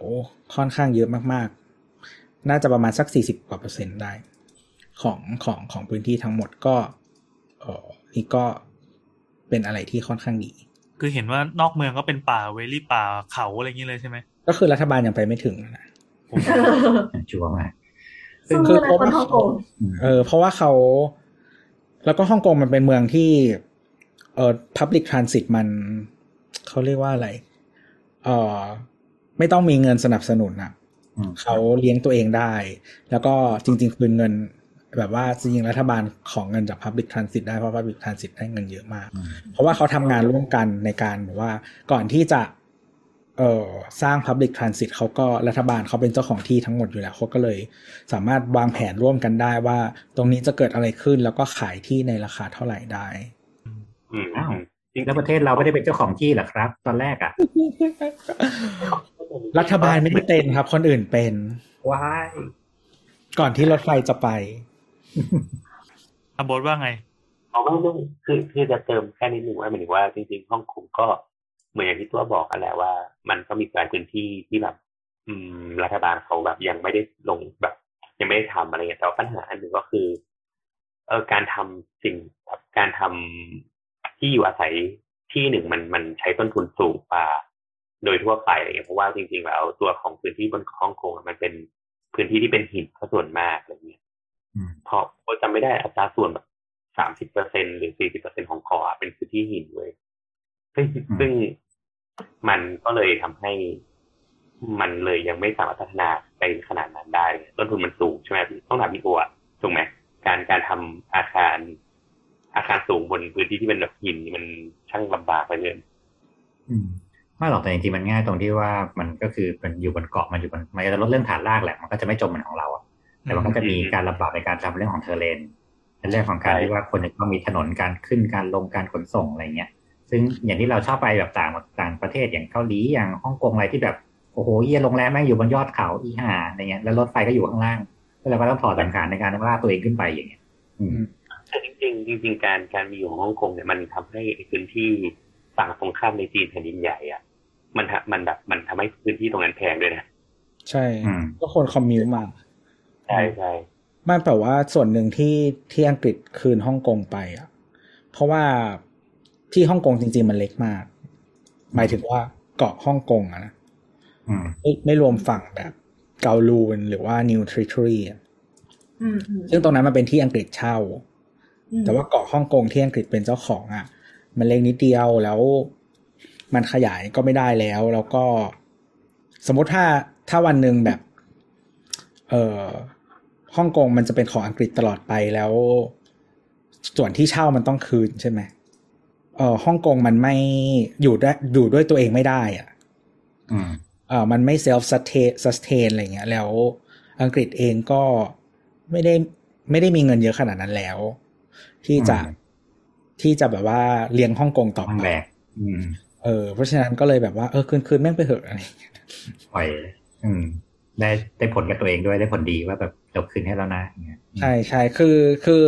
คืออังกฤษไม่ได้เช่าฮ่องกงนะอังกฤษแค่เช่าที่รอบๆฮ่องกงว่าแล้วก็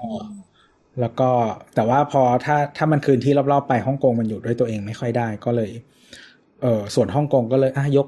ไม่ส่วนฮ่องกงอะไม่ได้ไม่ได้เรียกไม่คืนให้จีนแล้วกัน ก็คือยกให้ไปด้วย พร้อมส่วนที่เขาเช่าอืมแถมแถมแถมไป แถมไป เอาเอาไปเถอะ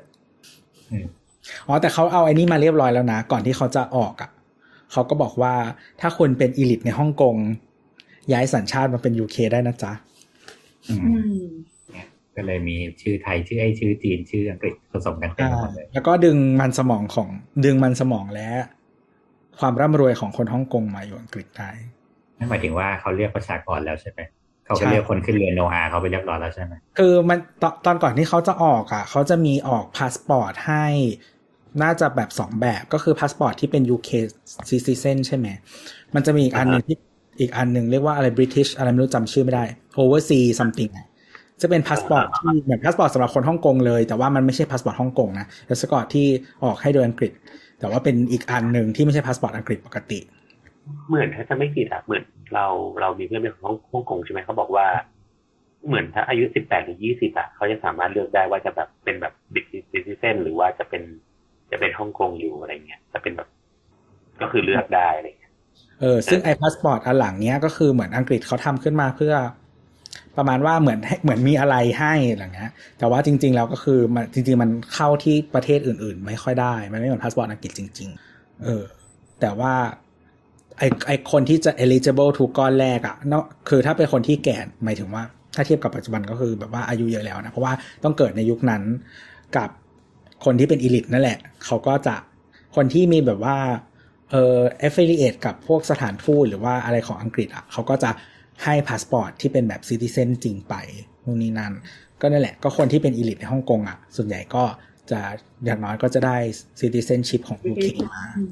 อืมแล้วก็อย่างที่บอกว่าเขาก็จะได้ทั้ง brain แล้วก็wealth จากคนเหล่านี้ เพราะว่าก็เป็น British citizen วันหนึ่งที่ฮ่องกงมัน สำหรับคน elite เหล่านี้เขารู้สึกว่าไม่ปลอดภัยหรือว่าไม่อยากอยู่แล้วอะ่ะเขาก็พร้อมที่จะพาความร่ำรวยของตัวเองไปอยู่ที่ UK แสดงว่าฮ่องกงนี่ไม่ใช่สถานที่นะแต่เป็นผู้คน อืมก็เรียกอย่างนั้นก็ได้ ตอนนี้เหลือแต่สถานที่แล้วเงี้ยเหรออืมมันก็แล้วมีมันก็ยังมีสปิริตของความเป็น free world อยู่ในฮ่องกง แต่ว่ามันก็ถูกแบบกดทับเรื่อยๆนะเอาจริง ๆ ก็ที่เห็นทั้งเออคือทั้งวัฒนธรรมความเป็น ตะวันตกบางอย่าง แล้วก็จริงๆที่คือเวลามีคนถามว่าแบบเรียนภาษาจีนอะถ้าเรียนแบบตัวเต็มอะมันใช้ได้ที่ไหนคือใช้ได้ที่นี่นะฮะกับไต้หวัน อืมเพราะที่นี่เขาใช้ตัวเต็มกันไม่เพราะจริงๆถ้าอย่างฮ่องกงอะมันก็ไม่ได้มันก็ไม่ได้ความเป็นฮ่องกงจ๋า มันก็ไม่มีคนที่บอกว่าไปเป็นบริทิชแล้วไปตั้งเป็นแบบนิวฮ่องกงอะไรเงี้ยอืมมันก็เป็นคนที่เขาเรียกตัวเองว่าเป็นบริทิชไปแล้วอะฉันเป็นคนบริทิชฉันไม่ได้เป็นคนฮ่องกงฉันไม่ได้แบบมีความแบบยูนิตี้ในฮ่องกงขนาดนั้น คือพอมันมันพอมันไม่เป็น มันไม่มีที่ของตัวเองจริง ๆอะเนาะมันก็เลยเหมือนแบบ identity มันก็ถูกถูกปรับไป เขาก็เลยอาจจะไม่ไม่รู้อาจจะไม่ภูมิใจหรือเปล่าในการที่เขาจะเป็นที่ที่แบบเป็นที่ของตัวเองได้ อาจจะไม่เหมือนแบบไต้หวันหรืออะไรนั่นแหละครับโอเคดึงกลับมาก่อนเนี่ยก็คือว่ามาคิดถึงไหนว่าอ๋อนั่นแหละก็เลยว่าก็คือจริง ๆ ก็คือตอนเนี้ย กลายเป็นว่าเทรนด์ของประเทศของอเมืองในแต่ละเมืองทั่วๆโลกเนี่ยเขาก็จะเริ่มแล้วว่าเขาก็จะเริ่มการกระจายพื้นที่สีเขียวอะเพื่อลดสเตรสพื้นที่ลง เพราะว่า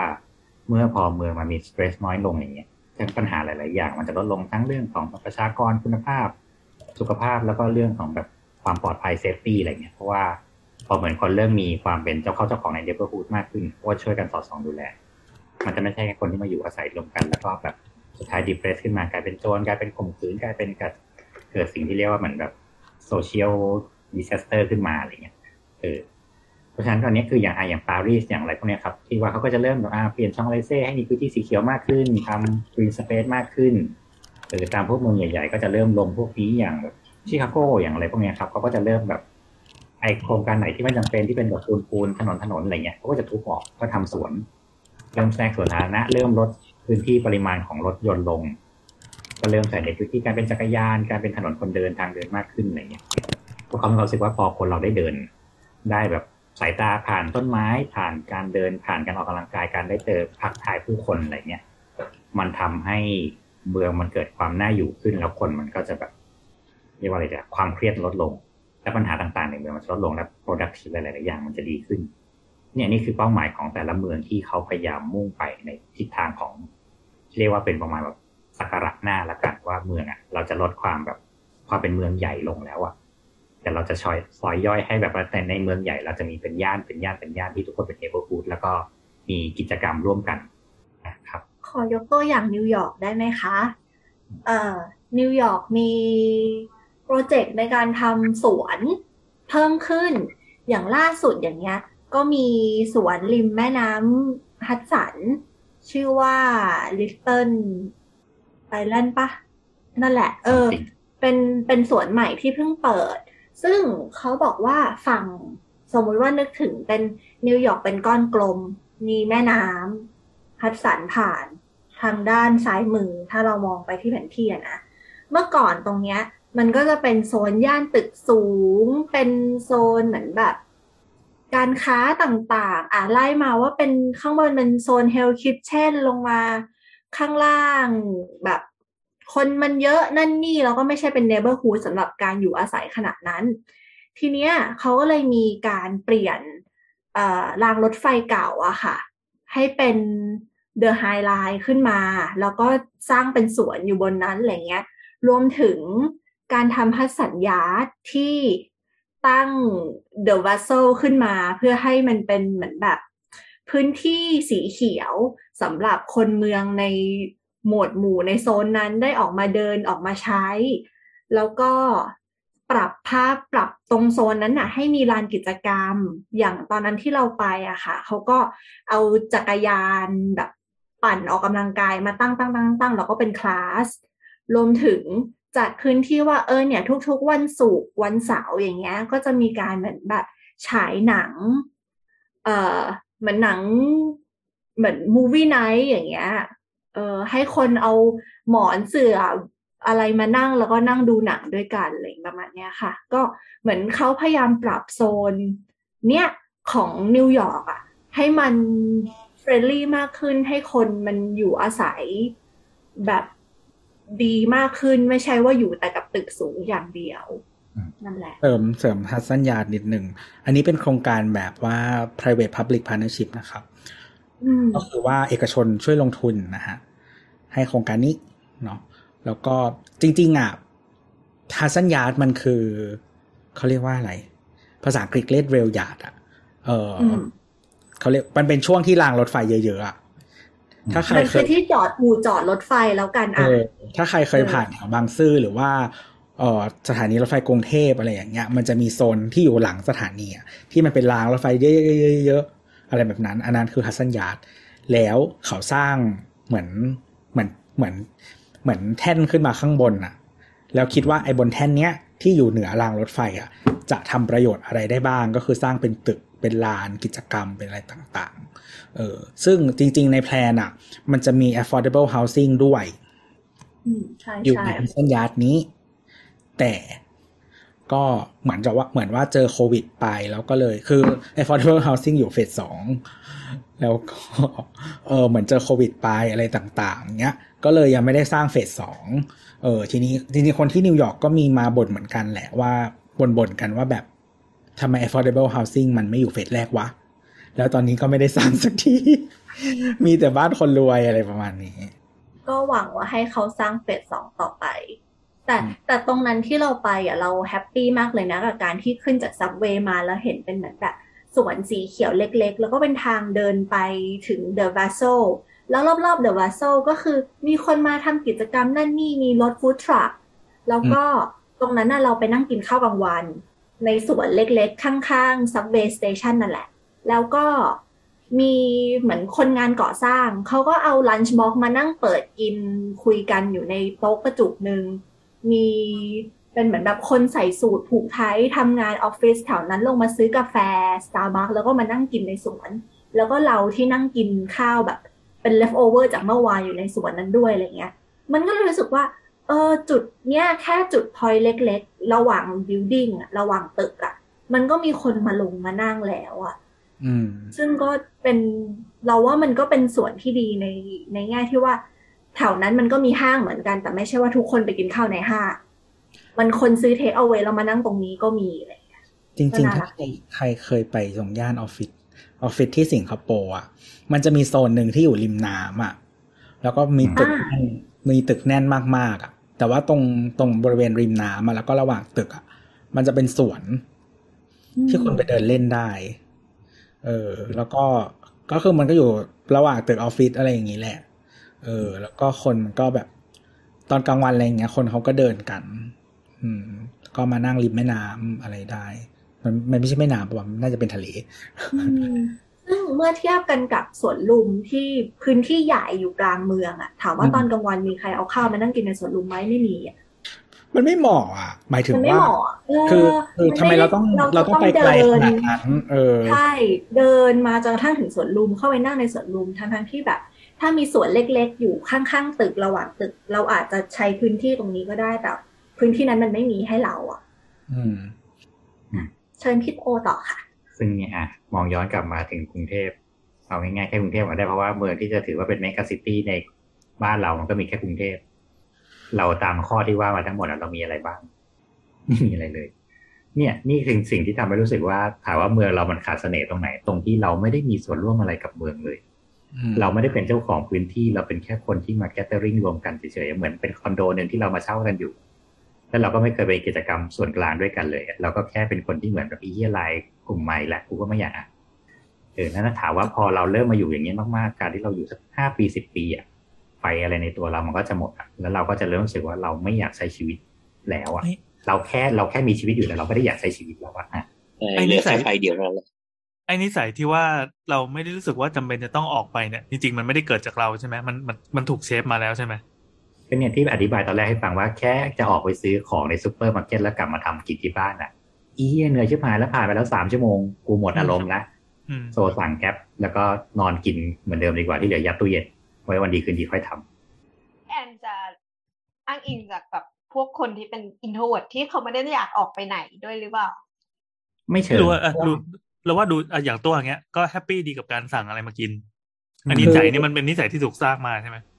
ใช่ใช่คือเมื่อก่อนอะ อย่างคือเราอยู่ที่ที่ซอยบ้านปัจจุบันเนี้ย อยู่มาน่าจะประมาณโอ้ยสิบห้าปีแล้วเออก็มันเป็นซอยแบบเงียบๆเลยอะ คือเมื่อก่อนเรารู้สึกว่ามันลำบากที่เราจะเวลาจะต้องหาอะไรกินอะไรเงี้ยเพราะว่าเราจะต้องเดินออกไป เราก็จะต้องไปหาใช่ไหมแต่ว่าพอพอมันไอบริการแบบพวกฟู้ดเดลิเวอรี่มันมีใช่ปะเราก็รู้สึกว่าเออชีวิตมันแบบสบายมากเลย เราไม่ต้องไปไหน อะไรอย่างเงี้ยเราเขาเรียกว่าอะไร เราสามารถเข้าถึงของที่เราต้องการได้โดยที่เราไม่ต้องออกไป เพราะว่าเรารู้สึกว่าการออกไปอะมันลำบาก อืม ทีเนี้ย ทุกวันเนี้ย ชีวิตส่วนใหญ่เราจะอยู่เราจะอยู่อีกที่หนึ่งที่มันเป็นเป็นเป็นทาวน์โฮมอะนะเป็นแบบ เป็นโฮมออฟฟิศที่เราทำใช่ไหมแล้วคือเดคือเราทำอาหารบ่อยมาก จริงๆมันส่วนเพราะมันเรามีเวลามากขึ้น เราไม่ต้องเดินทางไปทำงาน ตอนเช้าแล้วก็ตอนเย็นเนาะแล้วก็จริงมันก็ต้องเดินทางแหละ แต่ว่า เออแบบเราออกบ้านสิบเอ็ดโมงอะไรอย่างเงี้ย เออแล้วก็แบบทุ่มหนึ่งก็ค่อยกลับบ้านอะไรเงี้ยเออถ้าถ้าเป็นเวลาวันปกติสมัยก่อนที่เราออกไปอะเรา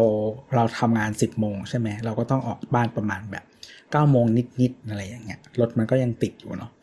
แต่ตอนสิบเอ็ดโมงก็รถก็ไม่ค่อยติดแล้วแหละแล้วก็ในละแวกบ้านที่เราอยู่อะ ก็คือมันมันก็มีมันมีตลาดให้เดินไปได้นะแต่ปกติเราไม่ค่อยเดินตลาดเราเป็นคนไม่ชอบเดินตลาด เพราะว่ามันเปียก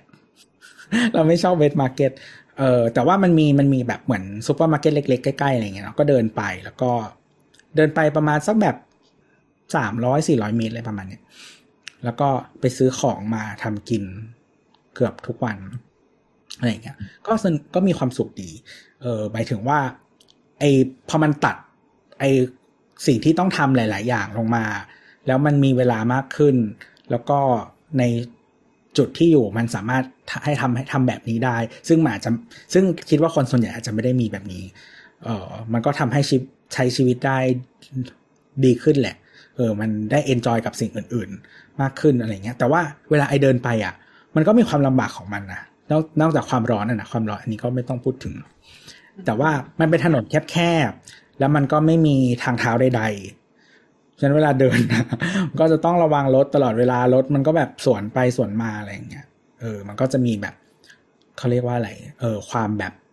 ของเล็กเพนพตีอยต์อะไรตรงนี้เออ ที่มันที่มันเกิดขึ้นอยู่ แม้มันจะเป็นแบบอยู่ในซอยอะแต่ว่ารถมันก็เยอะอะไรอย่างเงี้ย อืม ซึ่งซึ่งเรารู้สึกว่า ในตอนเนี้ยเราย้ายมาอยู่ในเมืองที่มันแบบเดินได้ละอยู่ในโซนที่เดินได้ทั้งหมด แต่ว่า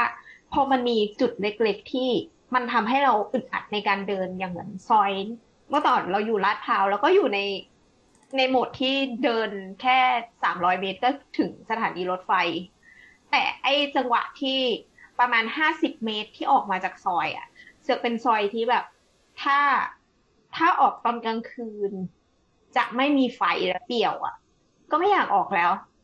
คือแค่ห้าสิบเมตรนั้นอะเหมือนกลั้นลมหายใจแล้ววิ่งปื๊ดมาก็ได้อะไรอย่างเงี้ย แต่เราก็รู้สึกว่าไม่ไม่อยากออกเลยว่ะแล้วเหมือนถูกขังอยู่ในนั้น แบบบางวันอะที่แบบพระอาทิตย์ตกแล้วสามทุ่มแล้วเหมือนถูกขังอยู่ตรงนั้นเลยเพราะออกมาไม่ได้ เนี่ย คือนี่คือตัวอย่างดีๆ เลยว่า จริง ๆ เราไม่ได้เป็นคนอยาก isolate ด้วยแต่เมืองอะบังคับให้เรา isolate แล้วแบบเราจะมีชีวิตที่ดีกว่า ซึ่งซึ่งมีความรู้สึกว่าเมื่อก่อนที่เขาบอกว่ากรุงเทพเป็นเมืองที่มัน happy เพราะว่า เราแม่งเข้าถึงอาหารที่ไหนก็ได้ ซึ่งเมืองใหญ่ๆหลายๆเมืองทั่วโลกมันไม่มันไม่ทำเป็นไม่ไงได้ใช่ เออ แต่ถามว่าจริงคือโอเคในแง่ของ อืม ตอนตอนที่ตัวพูดถึง wet market อะเราก็คิดเราก็เป็นคนที่ไม่ไม่ไป wet market เหมือนกัน แต่เราไม่ได้ไม่ enjoy กับการไปนะคือเรา enjoy เรากินเราชอบ เราชอบเดิน เราชอบคุยกับแม่ค้าที่เป็นคนๆด้วย ที่เป็นมนุษย์อะแต่ว่าดด้วย บางอย่างก็คือ มันก็มีข้อบางอย่างที่บอกว่าเอ้ยมันไม่สะอาดหรืออะไรเงี้ยแบบ wet market บางทีมันก็มีเวลาเปิดปิดของมันอะไรเงี้ยซูเปอร์มาร์เก็ตยี่สิบสี่ชั่วโมงอะไรเงี้ยเราก็สะดวกนี้มากกว่าอืมเนี่ยมันก็เลย shape ชีวิตคนเราให้มันเป็นแบบนี้ไงแล้วพอเรา isolate มากๆเราก็หรือแค่อย่างที่ตัวบอกพอมีเวลามากขึ้นน่ะตัวก็เริ่ม enjoy การใช้ชีวิตมากขึ้นว่าไอ้เหี้ยไปซื้อกับข้าวมาทำดีกว่า อยากโน่นนี่นั่นมากขึ้นโอเคสั่งน้อยลง แต่ถ้าสมมติว่า แถวซอยนั้นสมมติว่าอะเขาทำปรับใหม่ถนนทางเดินได้อีตัว wet market เนี่ยก็คือเหมือนจัดระบบดีๆเลยมีแผงดีๆมีทางระบายน้ำแม่งคือแม่งมีส่วนเปียกส่วนแห้งอย่างตัวก็เลยเริ่ม enjoy ในการแบบเออกูไปซื้อที่นี่มากก็ได้กูไม่ต้องเข้าซูเปอร์ก็ได้ใช่เพราะมันคือใกล้คืออย่างซอยที่ที่เราไอ้ทาวน์โฮมมันเนี่ย มันมีมันเป็นคือมันเป็นซอยยาวๆอะนะมันไปทะลุแบบหลายถนนเลยประมาณเนี้ยแล้วคือมันมีชุมชนอยู่เยอะมากๆ คนคนอยู่เยอะอะไรเงี้ย มีหลายตลาดนะฮะแต่ว่าตลาดที่ใกล้ที่สุดอะมีอันหนึ่งแต่ว่ามันไปอีกก็มีตลาดอีก ซึ่งตลาดทุกที่อะ ส่วนใหญ่อะ มันก็คืออยู่บนดินเว้ยอืมเออ ดินดินดินเลยอะก็สดีไงอืมเออ แต่ว่าหมายถึงว่าตตรงตรงที่มันขายของจริงๆอะ ส่วนใหญ่เขาก็จะเหมือนเทปูนเทอะไรอย่างงี้ใช่ไหมแต่ว่าพื้นที่รอบๆทั้งหมดอะที่จอดรถใดๆอะไรอย่างเงี้ย มันก็จะเป็นดินเนาะเออ แล้วก็มันก็อาจจะไม่ได้ รักษาความสะอาดหรืออะไรขนาดนั้น ซึ่งเข้าใจว่าหลาย ๆ คนก็คงเจอสภาพตลาดแบบนี้อยู่ใกล้ๆบ้านเนาะเออ มันก็คือยังไงอะ มันมันสำหรับเราเราก็ไม่ไม่ไม่ค่อยชอบไป อะ เออ เรารู้สึกว่าเเออ มันไม่ใช่ที่ที่เราอยากจะอยากจะไป ซึ่งนั่นแหละซึ่งนั่นแหละก็แค่เปลี่ยนอะสมมติเราเปลี่ยน wet market เป็นซูเปอร์เฉยๆก็ได้ แค่การมี community ดีๆ มีแบบซูเปอร์ดีๆ อย่างเงี้ยเออมีที่จอดมีการที่แบบเราแชร์พื้นที่ได้หรือการที่เราสมมติในในในพื้นที่ neighborhood เนี่ยเรามีอืมอีตัวเนี้ยอยู่ตรงกลางอะอืมเออ การใช้ชีวิตในใน neighborhood ตรงเนี้ยเราก็จะสบายขึ้นเราก็มีความรู้สึกว่าเราก็อยู่ในละแวกนี้ก็ได้ แล้วก็ไม่ต้องถ่อข้างนอกก็ได้ ซึ่งซึ่งเนี่ยสิ่งเนี้ยมันคือการที่กรุงเทพมันควร break space พวกนี้ได้แล้วอะอืมว่าเราไม่ต้องมีความรู้สึกว่าเราจะต้องนั่งรถไปไกลๆเพื่อทำกิจกรรมเหล่าเนี้ยหรืออย่างที่น้ำว่าคือแบบไอ้เฮียก็แค่แบบ มันก็แค่จัดระยะทางสั้น ๆ แต่พอแบบพ อไฟมืดปั๊บอย่างเงี้ยความปลอดภัยในชีวิตกูอยู่ไหนอย่างเงี้ยอืมเออเมื่อวานดูเมื่อวันสองวันก่อนแหละดูสารคดีอันหนึ่งอะเขาพูดถึงเมืองหนึ่งที่เกาหลีใต้ ชื่อเมืองซองโดนะครับ ถ้าใครไป search ดู ซองโดเป็นเป็น planned cityเป็นเมืองที่สร้างขึ้นมาใหม่จากศูนย์เอ่อจากศูนย์ในที่นี้เนี่ยคือไม่มีที่ดินด้วย จากศูนย์เนี่ยคือโอ้ planner planner เขาวาดที่ดินขึ้นมาใหม่ เพราะว่ามันเป็นเมืองถมร้อยเปอร์เซ็นต์โอ้เอ่อซองโดอยู่ใกล้ๆอินชอนนะครับ ถ้าใครเคยไปโซลเนาะจะเห็นว่าสนามบินมันอยู่ที่อินชอนเนาะซึ่งสนามบินก็คือถมเหมือนกันนะ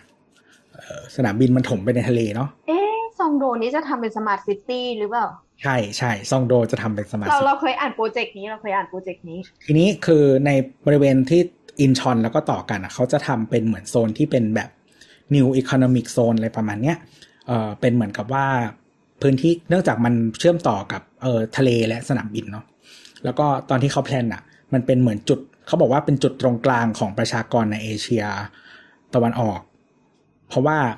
ในภายในระยะสองชั่วโมงเนี่ยมันสามารถบินไปเซี่ยงไฮ้และโตเกียวได้ เออแล้วก็เลยสร้างซองโดขึ้นมา ซองโดอยู่ติดกับใช่อยู่ติดกับแผ่นดินใหญ่เนาะถมติดกันเลย ก็คือ planner เขาอะสร้างตั้งแต่เออนั่นแหละสร้างแต่พื้นดินเลย ก่อนที่จะสร้างเมือง แล้วค่อยวาดแปลนเมืองลงไป ซึ่งซึ่งตอนที่เราดูในโหมดที่มันเป็นเมือง smart city ของเขาก็คือเขาอืมตั้งโจทย์นี้มาตั้งแต่แรกว่าทุกอย่างของเขาเนี่ยมันต้องเอื้อสำหรับเทคโนโลยีในอนาคตด้วยใช่แล้วก็ต้องเอื้อกับการใช้ชีวิตหมายถึงว่า ณวันเนี้ยเทคโนโลยีเนี่ ยยังไม่มาเทคโนโลยีที่กูก็ไม่รู้ว่ามันคืออะไรเนี่ย มันยังไม่มา เราให้พื้นที่กับมันเกิด แล้วก็ในขณะเดียวกัน เราก็ให้พื้นที่สำหรับการใช้ชีวิตธรรมดาของมนุษย์ที่ อะอยากเดิน อยากกิน อยากปลูกต้นไม้ อยากอยากอยากพูดคุยกับคนอื่นอะมันยังมีจุดนี้อยู่ อืม แต่ว่าที่เราจะเล่าเราจะไม่ได้เล่าถึงความดีของซองโดเราจะเล่าถึงความ fail ใช่ ที่มันจะเกี่ยวเนื่องมากับกรุงเทพนี่แหละ ก็คือว่าตอนที่เขา plan น่ะ คือคน plan เป็นฝรั่งหมดเลย ใช่อ่าทุกวันนี้มันก็ยังมีเปอร์เซ็นต์ของฝรั่งอยู่เยอะกว่า คนเอเกาอหลีคือแท้คือเขาอยากให้เมืองเนี้ยเป็น international city อยากจะ att- เอ่อ attract เอ่อ expat เข้ามา เยอะๆ อันนี้ส่วนหนึ่งแล้วก็ planner ของซองโดทั้งหมดอะถ้าเราจะไม่ผิดจะอยู่ที่นิวยอร์กคือส่งส่งคนเกาหลีใต้ไปบางส่วนไปทำงานกับ firm ที่เป็น planner ที่อเมริกา แล้วก็สร้างซองโดขึ้นมาทีเนี้ยมันมีคือแนวคิดของเขาอะหลาย ๆ อย่าง ก็เขาพยายามจะให้มันเป็น walkable city แต่ว่าผู้บริหารฝั่งเกาหลีใต้อะไม่ชอบ บอกว่าเมืองเนี้ยต้องถูกตัดผ่านโดยไฮเวย์ทั้งหมดทำไมอะเขารู้เขาบอกว่าคนเกาหลีใต้ต้องขับรถ คนเกาหลีใต้ชอบเพราะว่าขับแกมีคุณใดเหรอแกถึงจะให้ทุกคนขับรถๆคิดเหมือนกันเลย เออเราก็เราก็ไม่เข้าใจอุตเหมือสานหกันกรรมแต่รถเขาใหญ่ไงแต่ก็คือเขาคิดเข้าใจเรื่อว่างนี้ว่าเขาต้องการให้อยากใช้รถไว้อย่างนี้มันมันคงเป็นเออเขาเรียกว่าอะไร cultural aspect อย่างหนึ่งอะไรเงี้ยเหมือนเหมือนเขาบอกว่า คือเขารู้อยู่แล้วว่าคนเกาหลีใต้ ไม่รู้ชอบขับรถหรือเปล่าแต่ว่าขับรถกันเยอะอะอ่าอ่าอ่าอ่าเหมือนเหมือนเหมือนเวลากรุงเทพแล้วเราต้องแพลนถนนใหญ่อะไรอย่างเงี้ยที่เรามีแบบเอ่อโทเวหลายชั้นหรืออะไรอย่างเงี้ยนึกออกไหมคือมันพฤติกรรมคนมันเป็นแบบนี้เราจึงสร้างให้มันรองรับพฤติกรรมคนที่มีอยู่แล้ว อ่าไม่ได้ shape พฤติกรรมใหม่ให้คนในเมือง ใช่ใช่คือฝรั่งเขาก็พูดประมาณว่าฝั่งฝรั่งที่เป็น planner ฝรั่งก็บอกว่า ถ้าอยากให้มันเป็น smart city หรือว่าอยากให้เป็นเมืองต้นแบบอะคุณก็ต้องยอมเบรกนึกออกไหมอ่าคือบอกว่ามึงสร้างขึ้นมาใหม่แล้ว อยากได้ A B C D ที่มันดีๆอะ China เลยถึงทำสิ่งนี้ เออ แต่สุดท้ายก็คือเขาก็แพ้นะอ้าว ก็เลยมันมีเป็นโครงการของของรัฐบาลเกาหลีร่วมทุนด้วยมั้งปะไม่แน่ใจไม่แน่ใจ แต่น่าจะแนวแนวนั้น แล้วก็ ก็คือมันก็จะมีถนนใหญ่แบบแปดเลนผ่ากลางเมือง ไม่น่ารักเลยอะเออทีนี้แล้วก็มันมีอีกอันหนึ่งที่เขาทำแล้ว เออมันมีปัญหาซึ่งเขาพยายามกำลังจะแก้อยู่ก็คือว่า เมืองมันถูกแบ่งเป็นบล็อกบล็อกเออ แต่ความดีงามของแต่ละบล็อกที่เขาสร้างอะ คือเขาจะวาง ตึกไว้เป็นสี่เหลี่ยมใช่ไหมครับ จะล้อมโรงเรียนหรือสถานที่ที่เป็น Public Place ไว้ตรงกลาง แล้วทีเนี้ยทุกบล็อกอะมันจะมีพื้นที่สีเขียว หรือว่าพื้นที่ที่เป็นกิจกรรมอะให้เดินทะลุไปมาได้ทุกทั้งเกือบทุกบล็อกเลย มันทำให้ทุกที่อะมันจะมีเหมือนพ็อกเก็ตการ์เด้นหรืออะไรในแนวนั้นอะให้คนอะมาใช้ space ตรงเนี้ยได้เต็มไปหมดเลยทั่วเมืองอืมอันนี้คือความความดีงามที่เขา plan มา แต่ว่าในขณะเดียวกันเออเนื่องจากมันเป็นรายล้อมด้วยตึกสูงอะหรือตึกแบบ คือบางทีมันอาจจะไม่ได้สูงมาก แต่ว่ามันก็เป็นตึกสูงประมาณหนึ่งอะนะแต่ว่าไม่ได้มันไม่ได้ทำแบบเหมือน Asian city หลาย ๆ ที่ที่มันเป็น shophouse อะที่มันเป็นเหมือนเราเรียกอะไรห้องแถวบ้านเรา อ่าอ่าอ่าที่ริมถนนอะอ่ฮะเขาเลยบอกว่าเมืองมันไม่มีเสน่ห์เพราะว่ามันไม่มีความแรนดอมของเมือง อืมอืมอืม อืม แล้วก็แม้มันจะมีเออทางเท้าที่ใหญ่พอสมควรนะมันก็ไม่ส่งเสริมให้คนใช้อะไรขนาดนั้นอะไรเงี้ยเออเขาก็เลยบอกว่า เขากำลังจะเปลี่ยนพื้นแบบที่แพลนไว้ แต่ไม่รู้จะได้ทำหรือเปล่านะก็คือ ลดเลนถนนลง หรือบางตรงอาจจะเอามีแทรมตรงกลางเลนแล้วก็ทำให้คนอะ มันมันเป็น walkable city แบบที่เขาพยายามคิดไว้ตอนแรกมากขึ้น แล้วก็ให้พื้นที่ที่เป็น พอพอลดเลนถนนลงอะ มันขยายทางเท้ามาได้ใช่ปะแล้วก็เอาพวกร้านหรือว่าสตรีทฟู้ดอะไรต่างมาลงได้ แล้วคนก็ยังมีที่เดินอยู่ แล้วก็ลดบทบาทของรถลงอืมภายในเมืก็องจะรับไอเดียของการมีร้านรถเข็นของประเทศเราไปใช่ไหมคะ ที่คุณจะเชื่อม จริงๆที่เกาหลีเขาก็มี street food อยู่แล้วอืมใช่ร้านแบบ หมูย่างปิ้งย่างเขาไง เออขนมขนมอะไรแปลกๆก็มีเยอะอะไรประมาณนั้นนะก็อันนี้เป็นสิ่งที่เขาพยายามจะทำแต่ว่าเหมือนอันที่เราดูเขามีไปสัมภาษณ์ฝรั่งด้วยที่เขามาอยู่ที่นี่อะไรเงี้ยเขาก็บอกว่าเออใน community เขาอะก็โจกกันว่าซองโดเนี่ยเป็นเอ่อ city of tomorrow ไม่มีวัน not นี้ today not today ใช่ยังไม่เสร็จสักทีเออเออประมาณนั้น แต่ก็ถือว่ามันก็มี element ที่ดีแล้วก็แล้วก็ไม่ดีนะจะแบบคือ คือจะอันนี้คือมันเป็น planned city แล้วมันก็มีแนวคิดแบบดีๆ ที่พยายามใส่เข้ามา เพราะว่าเขาบอกว่าตอนที่เขาสร้างอะ เขาก็มองจากเมืองหลาย ๆ ที่ เออ ไม่ว่าจะเป็นแบบปารีสนิวยอร์กลอนดอนอะไรเงี้ยอะไรประมาณนั้นเพื่อให้มันมี element ที่ดีๆ ของแต่ละที่มา แต่ว่ามันก็ด้วยความที่ไม่รู้เป็นแบบเขาเรียกว่าอะไร bureaucrat หมายถึงว่ารัฐบาลอะไรอย่างเงี้ยมันทำให้เกิดเออ บางอย่างแนวคิดบางอย่างที่มันอาจจะไม่ดีแบบพวกไฮเวย์หรืออะไรขึ้นมา ฟังแล้วรู้สึกเศร้าแปลกๆไหมว่าทุกที่ทั่วโลกอะเขาเหมือนมีการแบบทดลองอะไรบางอย่างกับเมืองสร้างนั่นสร้างนี่ขึ้นเพื่อให้แบบเข้ากับประชากรของเขา แต่รู้สึกว่าแบบสิ่งเหล่านี้แม่งไม่เคยเกิดขึ้นในประเทศเราอะไม่ว่าจะเมืองที่ไหนก็ตามเออเฮ้ยเราไม่มีโปรเจกต์อะไรแบบนี้เหรอครับ มีไงทางเรือริมน้ำเจ้าพระยาไงอ๋อสองอันละคลองโองอ่างทางริมน้ำเจ้าพระยา อ๋อดูแล้วเมืเนี่องยกรุงเทพมหานครไงอ๋อดูเมืองอะแล้วที่ว่าเป็นทางเท้าเป็นสกายวอล์กสักอย่างหนึ่งที่ที่สวนเบนตรงนั้นอะที่เป็นโปรเจกต์ของสถาปนิกที่เขาออกแบบอะอันนี้โบนเล่าได้ไหมอยู่ทำอยู่ทำอยู่อืมทำอยู่แต่จริงๆอะมีมีอันหนึ่งที่เรารู้สึกว่ามันแบบแปลกมากเว้ยมันมันชื่อว่า Hakuto เอ๊ะชื่ออะไรวะที่ที่ Habito เออ Habito อะมันเป็นที่แบบโง่มากคือเหมือนว่าที่ที่แสนสิริป่ะ ใช่ไหม เขาซื้อเออมันที่แล้วก็ทำมันคือมันคือโครงการ T เจ็ดเจ็ดนะครับ ถ้าใครไป search นะฮะเออคือคือความความตลกก็คือหมายถึงว่า เราอะไปไปเจอแบบมาว่าคนอะไปถ่ายรูปเยอะมากเว้ยมันเป็นแค่แบบทางเชื่อม แล้วว่า background อะเป็นตึกแล้วก็แบบมีต้นไม้อยู่ข้างล่างอะไรอย่างเงี้ยทำไมเยอะเหมือนกลายเป็นที่แบบที่เรา TikToker ไปถ่ายก็รูเป็นปกมันเป็น gram place เอ่ออันเนี้ยมันเป็นที่เอกชนนะครับเขาเอ่อทาง กระสังหาค่ายเนี้ยนะครับ เวลาในเพจอสังหา มันจะเรียกว่าพี่สิบหมื่นเอ่อเขาได้ที่ดินแปลงหนึ่งใหญ่ ๆ มา ทีนี้ที่ดินเนี่ย มันจะข้ามคลอง มันมีคลองตัดตรงกลางแถวไหนนะเราจะได้ดูไปด้วยสุขุมวิทเจ็ดสิบเจ็ดครับอ๋อบางนาก็เป็นเป็นโปรเจกต์ที่เคยคุยกันมาทีหนึ่งแล้วเนาะอืมที่ที่เหมือนตอนนั้นมีดราม่าว่า เก็บค่าข้ามหรือสักอย่างเข้าได้ใช่ไหไหมมอะไรอย่างเงี้ย ก็เก็บได้โอเค ก็เก็บได้แหละ เออแหละ แล้วมันก็มีคอผ่านกลางใช่ไหมแล้วมันมีสะพานใด ๆ แล้วก็คือที่ข้างในมันเป็นที่ตาบอดอะแล้วทีนี้ในนั้นน่ะ ก็คือเนื่องจากมันเป็นโครงการใหญ่มากเขาก็ทำเป็น mixed use แหละ ถ้าถ้านับโครงการนะก็ถือว่าเป็น mixed use เนาะมันก็จะมีแบบเอ่อ community mall มีแบบคอนโด high rise low rise อะไรต่างๆ ผสมกันไปอะไรเงี้ยอืมแล้วก็มีทางข้ามคลอง อืมแต่ว่าคือคือถ้าเป็นลูกบ้านอะคนก็ใช้ได้ทั้งหมดเนาะพื้นที่ส่วนแบบตรงกลางอะไรเงี้ย แต่ว่าถ้าคุณไม่ใช่ลูกบ้าน มันก็เหมือนจะต้องแบบเสียค่าผ่านทาง เพื่อจะทะลุตรงนี้หรืออะไรแบบนั้นอะเออมาถนนใหญ่อะไรอย่างเงี้ยอืม ประมาณนั้น ซึ่งไอ้ตรงจุดผ่านทางนี่แหละ มันเป็นสะพานข้ามคลองเนาะคนชอบไปถ่ายรูปแล้วเราคือเราก็เลยแบบรู้สึกว่า จริง ๆ ที่คนมันไปถ่ายรูปอะเพราะว่าหนึ่งคือกรุงเทพมันไม่มีที่แบบนี้ หรือแบบแค่มันแบบ fever พอคนไปถ่ายแล้วมันรู้สึกว่าสวยว่ะ ก็ทั้งสองอย่าง เหมือนคนที่ชอบไปถ่ายรูปที่คาเฟ่ไงอืม แล้วอะไรคือเราไปไม่ถ่ายรูสั่ปงอะที่ไรก็ไปได้สะพานข้ามเนี่ยหรอคือคือมันเป็น element ที่ที่เราคิดว่าคนชอบ ไม่ว่าจะเป็นสวนต้นไม้ที่มันประกอบกับอาคารที่มันดูสวย คือคนชอบ คนแบบ คือเดี๋ยวนี้ เออเขาเรียกว่าอะไรอะเศรษฐกิจ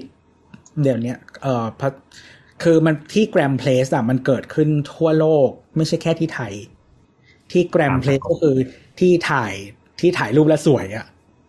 เออตามเเทรนด์สังคมโซเชียลไงเออเพราะทีนี้เทรนด์การออกแบบก็ต้องเป็น gram place ส่วนหนึ่งก่อนใช่ที่จะแบบไปผนวกเข้ากับฟังก์ชันอื่นๆที่แบบเน้นเพื่อเน้นฟังก์ชันนะแต่มันก็ต้องเป็น gram เพื่อแบบถ่ายรูปได้อร่อยไม่อร่อยก็ค่อยว่ากัน ทุกอย่างต้อง Instagrammable gram การที่มัน grammable เนี่ยมันคืออยู่ใน brief หรือว่าอยู่ในฟังก์ชันหนึ่งที่ owner เขาอยากได้ใช่ไหมล่ะ แล้วทีเนี้ยคือทีนี้ไอ้ตรงนี้ตรงเนี้ยมันจะถูกส่งไปที่ไหน คืออย่างที่อเมริกา มันมีหลายที่ที่แกรมเพลสแล้วเป็น national park อะอืมอ่าใช่ เออคือคือคือคุณนึกออกไหมคือ ทุกคนต้องมีความต้องการแบบว่าแกรมเพลสเหมือนกัน แต่ มันมีที่ไหนให้มันแกรมได้บ้าง เราก็เลยยกตัวอย่างว่าอย่างที่อเมริกา national park หลาย ๆ ที่มันดังขึ้นมามาก ๆ เพราะมันเป็นแกรมเพลสอันเนี้ยคือความสวยงามทางธรรมชาติที่ที่ทางรัฐเขาดูแลและจัดไว้ให้ ก็เกิดสิ่งนี้ได้ ทีนี้ถ้าที่กรุงเทพหรือว่าในในไทยเนี่ยก็กรุงเทพแล้วกันอ๋อที่ตรงเนี้ยที่เป็น Public อะ มันไม่มีคนก็ไปหาที่ private ไงอืม ซึ่งก็คือจริงๆอะคนในเมืองก็โหยหาเรื่องของการดีไซน์นั่นแหละอืมเรื่องของเรื่องการเข้าไปใช้ได้อย่างเงี้ยซึ่งคือเชื่อแหละว่าส่วนหลายๆที่อะกูก็อยากถ่ายแหละแต่แบบ ส่วนนี้มันสร้างมาเมื่อ 40 ปีที่แล้ว แล้วก็ไม่เคยมีการแบบทำอะไรใหม่ เพื่อให้มันเข้ากับยุคสมัยปัจจุบันหรืออะไรเงี้ยอืมเออมันก็เลยตอนนี้ก็เลยบอกว่า share space จริง ๆ ในไทยอะในเอ้ยไม่ใช่ในไทยในกรุงเทพอะมันก็เป็นที่เอกชนไปซะหมดที่รัฐบาลบางทีก็เข้าไม่ได้หรือบางทีก็ไม่รู้จะเข้าไปทำอะไร เพราะมันไม่ได้มีฟังก์ชันอะไรที่มันจะไปผนวกกับคนรอบๆอืมอืม ซึ่งหรือหรืออย่างที่ตัวว่าเมื่อกี้อย่างที่นิวยอร์กก็คือทำ park ทำอะไรที่มันดังขึ้นมาได้ เพราะว่าหนึ่งเลยมันเป็นวิถีชีวิตของคนที่นั่นเขาอยู่แล้ว อืมทุกคนไป park เป็นเรื่องปกติมันก็เลยรู้สึกว่า park ที่นี่สวยเว้ยเอองั้นอย่างนี้ไป park นี้กันดีกว่า แต่ถ้าสมมติว่าเราไปกรุงเทพเนี้ยอยู่ๆสนามแบบสวนลุมมีมุมหนึ่งไว้ถ่าย มันก็จะมีคนที่แค่ว่าไปถ่ายเสร็จปั๊บกูก็ออกไปเลยกูไม่รอดูเฮียไม่รอดูอะไรทั้งนั้นอะไรเงี้ยอืม ซึ่งเนี่ยมันก็จะคือความต่างของแต่ละที่อีกเหมือนกันอืมคนั่นนแหละกรุงเทพก็จะเลือกไป The Commons มาก The Common มากกว่า แบบทองหล่ออะเนี่ยหรอกปะเออไป Common มากกว่าที่จะมานั่งสวนเบนน่ะอืมซึ่งเออซึ่งซึ่งอย่างที่นิวยอร์กอะไอตัว Hudson Yards อะเออถึงแม้มันจะมีจุดไม่ดีอะไรหลาย ๆ อย่าง แต่ว่าคือมันเป็นส่วนหนึ่งของความพยายามของรัฐบาลที่ร่วมกับเอกชนใช่ไหมเออที่จะพัฒนาตรงนี้ขึ้นมาอะไรเงี้ย มันก็เขาเรียกว่าอะไรอะ เออ มันก็เลยแบบพยายามสร้างสร้างที่ตรงนี้ขึ้นมาที่ เอาที่ของของของรัฐอะไรเงี้ยมาให้เอกชนช่วยพัฒนาแล้วก็โดยมันมีจุดมุ่งหมายว่าแบบให้ประชาชนได้ใช้อะไรเงี้ยอืมนี่แหละ สิ่งที่อยากได้นะปัจจุบันว่าจริง ๆ คือ นั่นแหละมันก็เลยเป็นสรุปทั้ง EP นี้และ EP ที่แล้วว่าทำไมแบบเมืองมันถึงทำให้เราเศร้าหรือทำให้เรารู้สึกว่าแบบ ไม่สนุกในการอยู่ นั่นคือเพราะว่า เนี่ยหลายๆอย่างมันทำให้เราเหนื่อยอืมพอเราเหนื่อยแล้วอะเราก็มีความรู้สึกว่าแบบ เราไม่อยากจะทำอะไรกับมันอีกแล้วอะอืม ซึ่งพอก็เลยมีควาสึกว่าตอนนี้ถ้าทิศทางของเมืองที่มันน่าอยู่หรือกรุงเทพที่มันจะควรจะต้องแบบเพิ่มขึ้นหรืออะไรบ้างเนี่ย เนี่ยมันควรแตกสิ่งเหล่านี้ขึ้นมาเพื่อให้คนเกิดเกิดสิ่งที่เรียกว่าการแบบใช้ชีวิตเข้าไปในพื้นที่ได้มากขึ้น หรือการลำบากความชีวิตน้อยลงนะซึ่งพอสมมติว่าเรามีเวลามากขึ้น หรือสมมติเอาแค่ว่า การแบบการการเดินทางมันง่ายขึ้นหรืออะไรเงี้ยเราใช้เวลาที่น้อยลงในการไปไหนมากขึ้นนะ เราก็จะเริ่มแบบใช้ชีวิตโรแมนติกขึ้นเองอะอืมเราก็จะเริ่มแบบรู้สึกว่าบางอย่างเราก็แบบไม่อยากใช้ชีวิตแค่พื้นฐานของสิ่งมีชีวิตเฉยๆอะอืมเออ เราอยากแบบไปเพื่อ เออว่าอะไรดีอะใช้ชีวิตณที่นั่นน่ะ อืม เออพูดถึงโรแมนติกมีอีกมีอีกตัวอย่างหนึ่งที่อยากเล่าให้ฟังเออก็คือปารีสแบบว่าเหมือน คือปารีสเขามีโครงการอันใหม่ที่เขาบอกว่าที่ทำขึ้นมา เพราะว่า เออแล้วทุกคนเคยได้ยินแบบปารีสปารีสโปรโตคอลใช่ไหมใช่จ้ะอ่ามันเป็นความร่วมมือที่ประเทศต่างๆ เขามาร่วมเซ็นกันนะครับเพื่อลดการปล่อยก๊าซเรือนกระจกอ๋อครับ อืม เอ่อเซ็นที่ปารีสนะครับ ก็เลยชื่อความร่วมมือปารีสแต่ปารีสอะ เป็นเมืองที่พื้นที่สีเขียวน้อยมาก ๆ ก็เลยมีคนบอกว่า มึงเป็นเมืองที่ไม่สมเลยนะที่จะมีแบบว่าสนธิสัญญาอะไรอันนี้เกิดขึ้น เออเอ่อพื้นที่ประมาณ 9.5%นะครับของปารีสเป็นสีเขียว เป็นที่เป็นพื้นที่สีเขียว นี่ไงเขาถึงแบบปารีสเขาถึงลุกขึ้นมาประมาณสามสี่ปีนี้ว่าแบบฉันจะแบบปฏิวัติเมืองนี้ให้เป็นเมืองสีเขียวไง ใช่เนี่ยใช่ใช่อืมมันเท่าไหร่ครันะบโบทกรุงเทพมันเท่าไหร่นะสี่จุดห้าป่ะ ประประมาณห้าจุดห้าบางวันนั้นเห็นคนมีคนไปแบบคนคนคนเพิ่มเติม ครับผมเอ่อซึ่งไม่ใช่เรา คือคือมันมันมีเมืองให้เทียบเคียงกับปารีสเนาะเมืองที่เป็นคู่แข่งกับปารีสมาตลอด ลอนดอนอืมลอนดอนมีพื้นที่สีเขียวประมาณสามสิบสามเปอร์เซ็นต์นะครับส่วนเป็นปาร์คหรือว่าเป็นเป็นป่าของเขารวมหมดเลยรวมหมดรวมหมดเวลาเวลาเขาเรียกพื้นที่สีเขียวเวลาเราพูดว่า green space เนี่ย green area เนี่ยมันคือการนับรวมหมดอืม แต่แบบมันจะถูกใช้คำว่าแบบอะไรวะ accessible green area อะไรเงี้ยอีกทีมันก็จะแบบแบ่งย่อยไป คือถ้าตปามระดับก็จะ accessible ถ้าเป็นแบบ rooftop ก็ไม่ accessible อะไรอย่างงี้เป็นต้น ใช่ใช่ใช่แต่แต่คราวนี้คือจริงคือเราอะจะไม่ อันนี้อันนี้แบบลองไปหาอ่านดูนะจริงๆมันอย่างอย่างในตัวของลอนดอนเองอะมันมีนักเศรษฐศาสตร์ มาคำนวณเลยว่าแบบการที่เมืองมันมีพื้นที่สีเขียวมันเยอะขนาดไหน แบบเยอะขึ้นหรือน้อยลง มีผลยังไงกับทางเศรษฐกิจด้วยอืมเหมือนเราจะไม่ผิดประมาณแบบคือคือในระยะยาวในลองเทอมมันช่วยทำให้คนอะ มันลดค่าเขาเรียกอะไรค่ารักษาพยาบาลลงอะอืมเออซึ่งพอเขาคำนวณมาแล้ว เขารู้สึกว่าการลงทุนพื้นที่พื้นที่สีเขียวมันคุ้มค่ามากๆอะไรเงี้ยอืม อืม อันนี้เทียบเมืองอื่นให้ฟังนะครับ เออสิงคโปร์ประมาณสี่สิบกว่า ถ้าจะไม่ผิดประมาณสี่สิบหกส่วนเมือง น่าจะอันดับหนึ่งในยุโรปโคเปนครับโคเปนประมาณหกสิบกว่า โตเกียวจำไม่ได้แต่ว่าน้อยน้อยน้อยเหมือนกันแบบสิบกว่าเลยสักอย่างอะไรประมาณเนี้ยจำไม่ได้น้อยๆเออทีนี้อันนี้ก็เป็นส่วนหนึ่งที่เขาอยาก คือปารีสเนี่ยมันมีอ g e n d a ในเรื่องเรื่องของไอตัว Paris Agreement เนี่ยใช่ไหมกับเรื่องของโอลิมปิก 2024 ที่เขาอยากจะเปิดเปิดเมืองรับนักท่องเที่ยวเข้ามาอ่า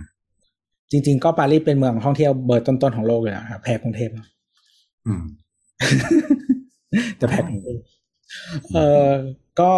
เขาก็เลยอยากจะทำอันนี้ขึ้นมา มันมีโครงการอันหนึ่งที่เขาบอกว่าเป็นแบบ iconic space ก็คือว่าถ้าใครเคยไปปารีสหรือว่าเคยเห็นรูปนะฮะตรง Eiffel Tower จริงๆมันมีสวนอยู่ข้างใต้เออแล้วมันก็จะมีถนนผ่าใช่ไหมแล้วก็มันจะมีน้ำกั้นเนาะแล้วก็จะมีฝั่งตรงข้าม ก็คือเขาจะทำสะพานข้าม ให้เป็นส่วนสองฝั่งน้ำแล้วก็เปลี่ยนถนนให้เป็นถนนคนเดินโอ้เขาบอกว่าจริง ๆ คนปารีสก็มาใช้สเปซตรงนี้เยอะมากๆแล้วแหละ แล้วก็รวมทางนักท่องเที่ยวด้วย เพราะว่ามันเป็นพื้นที่ที่ เออชื่อดังอะเนาะของไอเฟลเขาก็บอกว่า เออ ก็รู้แล้วแหละว่ามันไม่พอ เออ ที่ตรงเนี้ยมันไม่พอแบบคนแน่นอะไรอย่างเงี้ย พอคนพื้นที่มันไม่พอต่อคนอะ มันก็ทำให้คนมันใช้ชีวิตอะไรได้ไม่ไม่เต็มที่เนาะเออ มันก็เลยเหมือนกับว่า คือแต่หลายคนคิดว่าปารีสเป็นเมืองโรแมนติกอะไรอย่างเงี้ยจริงไม่แต่ว่าจริงมันแต่มันก็เวลาใครไปแล้วบางทีมันก็จะกลับมาพร้อมกับสิ่งที่เขาเรียกว่า Paris syndrome อืมก็คือความผิดหวังไปเจอของจริง ปารีสของเราคือเป็นปารีสที่แบบกลิ่นฉี่ มิจฉาชีพ และความสกปรกของเมืองและคนฝรั่งเศสที่ไม่ friendly ไม่คนปารีสใช้คำนี้ เพราะว่าคนฝรั่งเศส overall อะดี ถ้าถ้าเราไปนีสหรือลียง เราจะไม่เจอคนแบบนี้ แต่เราจะเจอคนแบบนี้ในปารีสโกรธก็เหมือนคนกรุงเทพหรือเปล่าก็อาจจะเป็นใช่ถูกเป็นคนในเมืองใหญ่ เออ อะไรประมาณนั้นก็นั่นแหละเขาก็เลยอยากทำตรงนี้ให้มัน ขยายสเปซขึ้นมา เขาบอกว่าเขาอยากเป็นเมืองสีเขียวอันดับหนึ่งในยุโรป ว้าว อืมก็ดีเป็นแผนที่ดีสู้ๆนะคะแต่แต่เราว่าไม่น่าจะล้มโคทั้งหลายเปนได้ มันไม่น่าจะล้มโคเปนได้ เออโคเปนเขาได้รับรางวัลนี่ว่าเป็นอะไรนะ Architect Series something สักอย่างแบบล่าสุดอะแต่ว่าแต่ว่าโคเปนอะเหมือนที่เราเคยคุยกันในตอนจักรยานนะครับเมืองจักรยานอะเออ คือโคเปนมันไม่ได้เป็นเมืองใหญ่มากอืมแต่ว่าการที่ทำให้คนเข้าถึงส่วนต่างๆของเมืองอะอย่างโคเปนเขาเลือกใช้จักรยาน มันทำให้คนอะ มันเข้าถึงเมืองได้ได้ดีขึ้น แล้วก็ไปไปไปไหนมาไหนอะไรอย่างเงี้ย สะดวกเนาะมันก็จะเหมือนข้ออื่นที่เราพูดไปเรื่องการแบบว่าเขาเรียกว่าอะไร การเดินทางหรือว่าแบบการใช้ชีวิตอะไรอย่างเงี้ย เออ มันก็จักรยานมันก็ช่วยช่วยแก้ปัญหาตรงนี้ได้ เออซึ่งมันเป็นแนวทางที่ที่โคเปนเขาเลือกใช้ การใช้ชีวิตเขาไม่ได้ซับซ้อนขนาดนั้นน่ะ เหมือนแบบไม่ได้ซับซ้อนเท่าเท่าที่นี่อะเราอยากแซมเปิลอันนี้ย้อนกลับไปถึงเรื่องเหมือนแบบ การอยู่ในเมืองสักเมืองหนึ่งในฐานะนักท่องเที่ยว เรากับประเทศไทยอะเรากลับมาไทยรอบเนี้ย เราใช้ชีวิตในเหมือนแบบภาคของนักท่องเที่ยวอะ เราอยู่กลางเมืองเราอยู่อโศกแล้วเราก็ขึ้นไปอยู่เชียงใหม่มา ซึ่งทั้งสองที่เนี้ยเราทรีตัวเองว่าฉันคือนักท่องเที่ยวหนึ่งอืมที่มาเที่ยวที่นี่อย่างเงี้ย เรารู้สึกว่าอยู่กรุงเทพเราเครียดเรา stress อืมเพราะว่าหนึ่งมันออกไปลำบากออกไปข้างนอก เราต้องเรียกพี่วิน เพื่อที่จะไปสถานีรถไฟฟ้าที่ใกล้ที่สุดคืออโศก ระหว่างทางเราต้องผ่านถนนอโศกมนตรีที่รถเยอะมากห้างสรรพสินค้าที่ใกล้ที่สุดคือ Terminal 21แต่เราไม่ชอบเดิน Terminal เพราะว่าไอซูเปอร์มาร์เก็ตมันเล็ก เราก็ต้องถ่อไปถึงพารากอนเพื่อไปซื้อของอะไรเงี้ย ในขณะที่เราอยู่เชียงใหม่ เราเปิดหน้าต่างออกมา มันคือท้องฟ้าและสีเขียว ที่ที่อโศกให้เราไม่ได้อะเราเปิดมานั่นคือแบบคอนโดข้างๆ ที่เป็นใครก็ไม่รู้มายืนตากกางเกงในให้กูเห็นอะไรเงี้ย เออ นั่นแหละ แล้วอะอย่างเชียงใหม่เรามีพื้นที่เปิดโลกเราได้มองฟ้าเราได้นั่งอยู่ในห้องเราเฉยๆคือเราอะแทบไม่ได้ออกไปไหนเลยทั้งในกรุงเทพแล้วก็ทั้งที่เชียงใหม่เราใช้ชีวิตอยู่ในห้องปะเกือบตลอด แต่ว่าที่เชียงใหม่อย่างเงี้ยเราก็เหมือนแบบ เออเปิดรับอากาศบริสุทธิ์เข้ามาได้ แต่เนี่ยในกรุงเทพเราเปิดไปเราคือเจอควันรถ เจอแบบเสียงดังของคนของเมืองอะไรเงี้ยอืมตรงข้ามบ้านเราที่อโศกข้ามถนนไปเป็น บ้านก้ามปูที่มีร้านอาหาร มีร้านกาแฟ เยอะแยะ เราไม่ข้ามไปเพราะเรารู้สึกว่าแบบ แม้ว่าตรงข้ามบ้านเรามันจะมีไฟเขียวไฟแดงให้คนข้ามอะ มันก็เหนื่อยสำหรับเราแล้วอะกับการที่เหมือนแบบอะกูออกไปฝั่งตรงข้ามเพื่อซื้อกาแฟหนึ่งแก้วอะในขณะที่อยู่เชียงใหม่กูเดินไปริมปิงแบบซูเปอร์มาร์เก็ตอย่างเงี้ย ซึ่งมันก็เป็นเหมือนแบบ community supermarket อะอืมหรือว่าเราเดินออกไปข้างนอก ข้ามถนนไประยะทางเท่ากันกับที่เราเดินไปบ้านก้ามปูเลย เพื่อไปซื้อกาแฟเชียงใหม่เรารู้สึกว่าเฮ้ยเราโอเคที่จะเดินไปเว้ยมันแบบเหมือนการการอยู่ในเมืองใหญ่สำหรับเราอะเราในฐานะคนที่เปลี่ยนเมืองใหญ่นอนไปเรื่อยๆอะกรุงเทพแม่งก็มีความสตรสของมันอะมีความแบบเครียดแล้วมีมีความแบบ ขยุกขยุกเป็นก้อนๆ เหมือนเสาไฟฟ้าที่ทำให้เราหงุดหงิดว่าเหมือนแบบอีเฮียเสาไฟฟ้าหน้าบ้านก้ามปูแม่งเป็นแบบก้อนขยุกขยุยอะเออ นั่นแหละ อีกที่ที่เรารู้สึกว่า แต่ว่าจริงๆ เมืองไทยที่อื่นที่ไม่ใช่กรุงเทพเรารู้สึกว่าเดิน ถ้าต้องเดินทางจริง ๆอะมันไปไหนยาก อืมอืมอืมเออใช่ แล้วก็คือภูแบบเอาอย่างภูเก็ตอย่างเงี้ย ถ้าคุณไปเที่ยวแล้วคุณไม่อยู่แต่โรงแรมอะ มันไปไหนลำบากมากเลยเว้ยจริงต้องมีจรริงถจริงมันต้องมีรถมันต้องมีรถ แล้วก็รถติดมากด้วย แล้วก็ใช่คือภูเก็ตอะ คืออย่างเชียงใหม่จริงๆมันจะมี cluster เมืองนะอ่าอ่าอ่าอ่าที่สมมติว่าถ้าเราอยู่ในตรงนั้นน่ะ มันจะเดินได้หรือว่าถ้าใครขี่มอเตอร์ไซค์เป็นก็จะชิลหน่อยนะครับ อืมอืมอืมแล้วก็ระวังรถแต่ดีถ้าออกมาข้างนอกสมมติว่าคุณอยู่หางดง คุณอยู่แม่โจ้อะๆอืมยากแล้วชีวิตนั่นแห คือละถ้าคุณต้องไปผ่าน superhighway หรืออะไรแบบเนี้ยที่นู่นเขาเรียกถนนกันอย่างนี้นะอ่ามันก็จะลำบากนิดนึงอะไรเงี้ย แต่ว่าภูเก็ตอะคือถ้าคุณไม่อยู่โรงแรมอะไปไหนก็ลำบาก อืม แล้วก็สถานที่ทุกที่มันจะอยู่ห่างกัน อืม แบบแต่ละหาดมันห่างกันอะไรอย่างเงี้ย แล้วก็เออที่ในเมืองก็ห่างไปอีก แล้วก็ต้องข้ามเขาด้วย อืม เออมันคือเป็นนักท่องเที่ยวถ้าไม่อยู่กับที่ก็ลำบากอืม หรืออาจเกาะที่เล็กลงมาอย่างสมุย ไม่มีรถก็ยากเออแต่ว่าต้องขี่มอเตอร์ไซค์อะ เออ สมุยก็เดินไม่ได้ เนี่ยอืมเกาะเต่าเงี้ย เกาะเต่าก็เดินไม่ได้ เล็กลงมาอีก อืม ต้องมีมอไซค์แต่ว่าแต่ว่าเรารู้สึกว่าต่อไปอะ ถ้าเนื่องจาก pandemic รอบเนี้ยแล้ว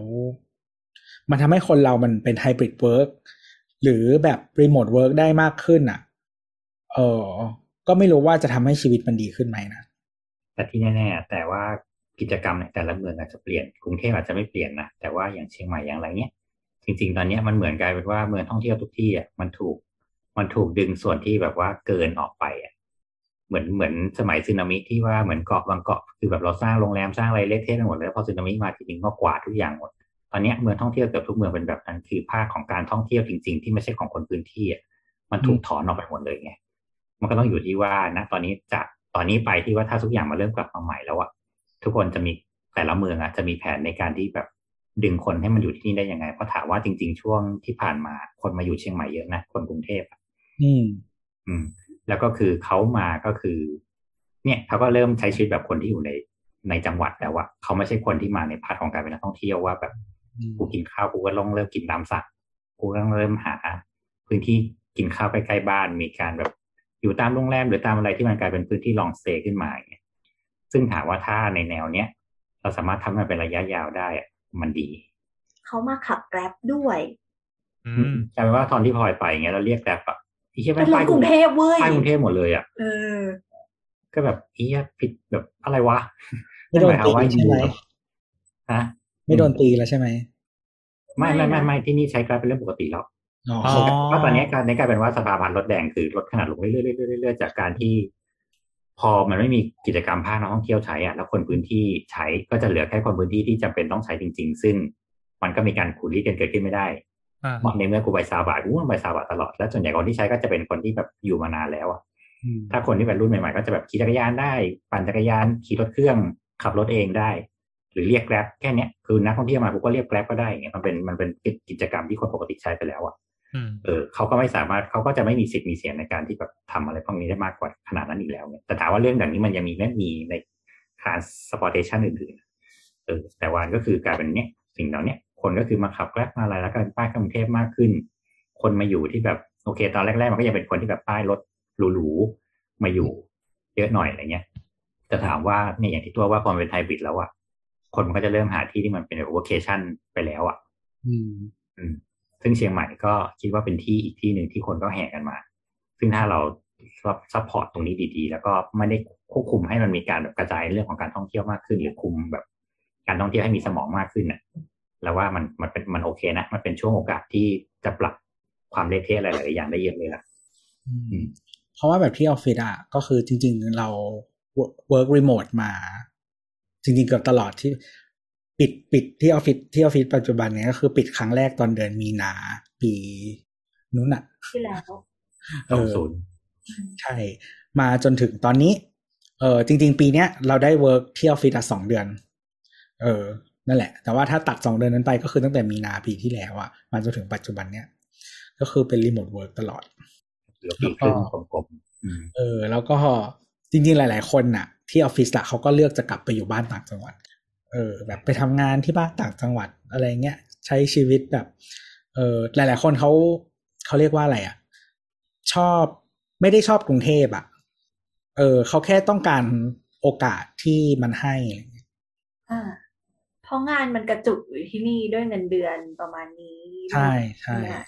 ใช่ แล้วพอวันหนึ่งเราบอกเขาว่า เออแบบ ไม่ต้องอยู่ที่นี่ก็ได้ แต่คุณยังมีโอกาสเหมือนเดิมอะ อืม เขาก็อยากจะได้สิ่งนั้นแล้วเขาก็อาจจะมีชีวิตที่ที่เขามีความสุขมากขึ้นเพราะทุกคนที่กลับมาก็พูดตรงกันแหละว่ามันเหนื่อยและการกลับมาแล้วคือเหมือนประมาณว่าแบบมันใช้ชีวิตได้เบาขึ้นนะทุกคนจะมีความรู้สึกในใจแล้วเราบอกว่าไม่เอากูไม่กลับกูไม่ไปแล้วเออยกเว้นว่าโอเค ได้เงินเดือนแบบห้าเท่าหกเท่าเออนั่นก็ค่อยอีกเรื่องหนึ่งซึ่งพออันนั้นเขาก็จะสามารถอย่างที่เขาอย่างที่คุยคุยกันนะว่ากรุงเทพถ้าเป็นเมืองที่มีเงิน มันจะเอเลเวตการใช้ชีวิตไปอีกรูปแบบหนึ่งอย่างเงี้ย เออวันก่อนมีมี recruit มา approach เออแบบคุยไปแล้วเสร็จแล้วเขาก็จะบอกมาเลยว่าแบบตำแหน่งนี้เป็น work from home นะคะ อืมเออแต่ว่าสามารถเข้าออฟฟิศได้ค่ะ ถ้าต้องการอืมแต่ออฟฟิศอยู่ชนบุรีเด็ดดูแล้วก็มีอีกไซต์หนึ่งให้เลือกไปคือระยอง แต่ว่าถ้า prefer จะ work from home ก็อยู่ที่ไหนก็ได้ค่ะอืมเออดีออกซึ่งเออตรงเนี้ยเออ มันก็เลยกลายเป็นแบบเหมือน digital nomad ในทุกสาขาไปแล้วอะอืมตอนนี้ทุกคนพร้อมจะเป็น digital nomad ได้แล้วเพราะทุกคนมีเน็ตทุกคนมีช่องทาง ทุกคนมีกล้องมีไมค์เป็นของตัวเองแล้ว มันเหมือนมันได้ลองทำแล้วเราพบว่าเหมือนแบบ เออ ปีครึ่งที่ผ่านมาออฟฟิศก็ run กันได้ โดยที่ไม่ต้องเข้านี่หว่า ซึ่งสิ่งเนี้ยมันทำให้รู้สึกว่าการที่เราจะต้องแบ่ง neighborhood หรือแบ่งแบบเมืองที่มันแบบเป็น planning ให้มันแบบใช้ชีวิตได้มากขึ้นน่ะ เออมันก็เป็นเรื่องที่ง่ายขึ้นและจำเป็นขึ้นเพราะว่าทุกคนไม่ต้องไปกระจุกรวมกันละตอนนี้ทุกคนสามารถดูแค่ neighborhood ของตัวเองได้แล้วอะหรืออย่างเงี้ยอันนี้แอนอยู่สามโคกอย่างเงี้ยอืมเรารู้สึกว่ากูก็อยู่รอบนอกถ้าทุกอย่างมีครบปุ๊บครบแล้ววันหนี้กูอยากเข้าเมืองกูก็ค่อยเข้าอาทิตย์หนึ่งเข้าสักครั้งก็ได้ซื้อการ์ตูนเพื่อเออเพื่อไปเติมนิดบางอย่างแค่นั้นเองซึ่งในเมืองมัน provide ให้อยู่เนี่ยเออเนี่ยเนี่ยมันจะเป็นคิดว่ามันเป็นแพลนที่ในอนาคตในแบบสักสิบปีข้างหน้า เราจะเห็นภาพเมืองใหญ่ในแต่ละในแต่ละที่ทั่วโลกยกเว้นที่ที่เนี่ยเออเปลี่ยนไป อืมทุกคนจะเริ่มใช้ชีวิตในเรื่องของการเป็นแบบ small community ที่มันมารวมกันเป็นเป็นเป็นก้อนใหญ่ๆมากขึ้น ซึ่งหรือแม้แต่ว่าตอนเนี้ย หลาย ๆ พื้นที่เขาก็เริ่มแบบมีการ planning ในเรื่องของการที่ว่า การออกแบบเพื่อสิทธิสตรีที่มากขึ้น มีการออกแบบว่าพื้นที่เดิมของเดิมเนี่ย ก็คือเป็นพื้นที่ที่ออกแบบรวมๆกลางๆแต่บางที่อย่างเช่นสวนสาธารณะอย่างเงี้ยมันก็จะเริ่มมีมุมที่ไว้สำหรับแบบ ให้ผู้หญิง อาจจะพาลูกมาเลี้ยง เป็นสนามเป็นอะไรที่เหมือนแบบมีความ security มากขึ้นไม่ใช่แบบเป็นแบบพื้นที่แบบสนามเด็กเล่นกากๆแล้วก็แบบมีขี้ยามีอะไรมานอนเล่นมีอะไรเงี้ยเออเขาก็จะเริ่มมองพวกนี้มากขึ้นว่าเหมือนแบบทางเดินอย่างที่น้ำว่าเมื่อกี้ทางเดินทุกที่จะต้องมีไฟส่องสว่างมีกล้อง หรือการออกแบบให้คนทั่วไปมองเห็นได้ง่าย เพื่อให้ลดการอาชญากรรมเกิดขึ้น หรือแม้แต่การแบบข้ามถนนหรืออะไรอย่างเงี้ยเออการคนพิการว่ามันจะต้องแบบฟุตบาทจะต้องไม่เป็นสเต็ปแล้วนะ ฟุตบาทจะต้องแบบอาจจะมีการเล่นระดับที่หนึ่งหรือทำยังไงก็ได้ให้คนพิการสามารถแบบใช้ได้แบบฟรีเต็มที่เออและทุกที่ก็เริ่มมองว่าคือลดปริมาณพื้นที่ของถนนเพื่อเพิ่ม pedestrian หรือแบบทางเดินข้างๆ ให้ได้มากที่สุดเออเพราะตอนนี้ทุกคนตรงกันแล้วว่ามันการเดินมันเป็นเรื่องที่ อย่างน้อยก็เรื่องสุขภาพอะและก็การสื่อสารของคนในชุมชน ซึ่งทุกที่แล้วพอพอทุกที่มันก็เหมือนเขาเขาเล็งเห็นแล้วว่าพอคนมันได้เดินแล้วมันได้พูดคุยกันอะความเป็นเมืองอะมันดีขึ้นอื มอืมมันมี conversation อันหนึ่งเกิดขึ้นที่อเมริกา ซึ่งเราว่าจริง ๆ หลาย ๆ เมืองที่อเมริกามันจะคล้ายกรุงเทพตรงที่ว่ามันเป็นเขาเรียกว่า motorist city อะอืมเมืองเน้นรถใช่ไหมอืมแล้วทีเนี้ยคืออเมริกาหลาย ๆ เมืองมันอยู่ในสภาวะเขาเรียกว่าหดตัว เพราะว่ามันเป็นเมืองที่เบสจากอุตสาหกรรมค่อนข้างเยอะนะครับ เอออย่างรัฐที่เรา เคยอยู่แบบดิเอ่อดีทรอยต์อะไรอย่างเงี้ย อันนี้คือหลักๆเลย เอ่อมันเป็นรัฐที่อุตสาหกรรม แล้วคือตอนนี้ conversation มันก็เลย หลาย ๆ เมืองอะเขาก็พยายามปรับตัวเองเว้ยว่าทำยังไงให้ดึงดูดธุรกิจแนวใหม่ ที่มันสร้างเงินได้มหาศาลแบบเทคเข้ามาได้ เออ แล้วคือเมืองแบบเดิมมันไม่ตอบโจทย์อีกต่อไป เออ เพราะว่าคือหลาย ๆ เมืองที่อเมริกามันจะมีกฎ เรื่องกฎผังเมืองอะที่มันมีผลมากๆ ต่อการขยายเมืองแล้วก็สร้างชุมชนของคนอะคือบ้านเราอาจจะไม่มีเรื่องนี้ แต่ว่าเราว่ามันอาจจะเป็นปัญหาที่ค่อนข้างตรงข้ามกันคือ ที่นู่นอะมันจะมีบางโซนที่เขาบังคับให้สร้างเป็นบ้านเดี่ยวเท่านั้น อืมซึ่งการสร้างเป็นบ้านเดี่ยวเท่านั้นนะเมืองมันจะไม่มี affordable housing เลยอืมอืมแล้วมันเป็นเมืองที่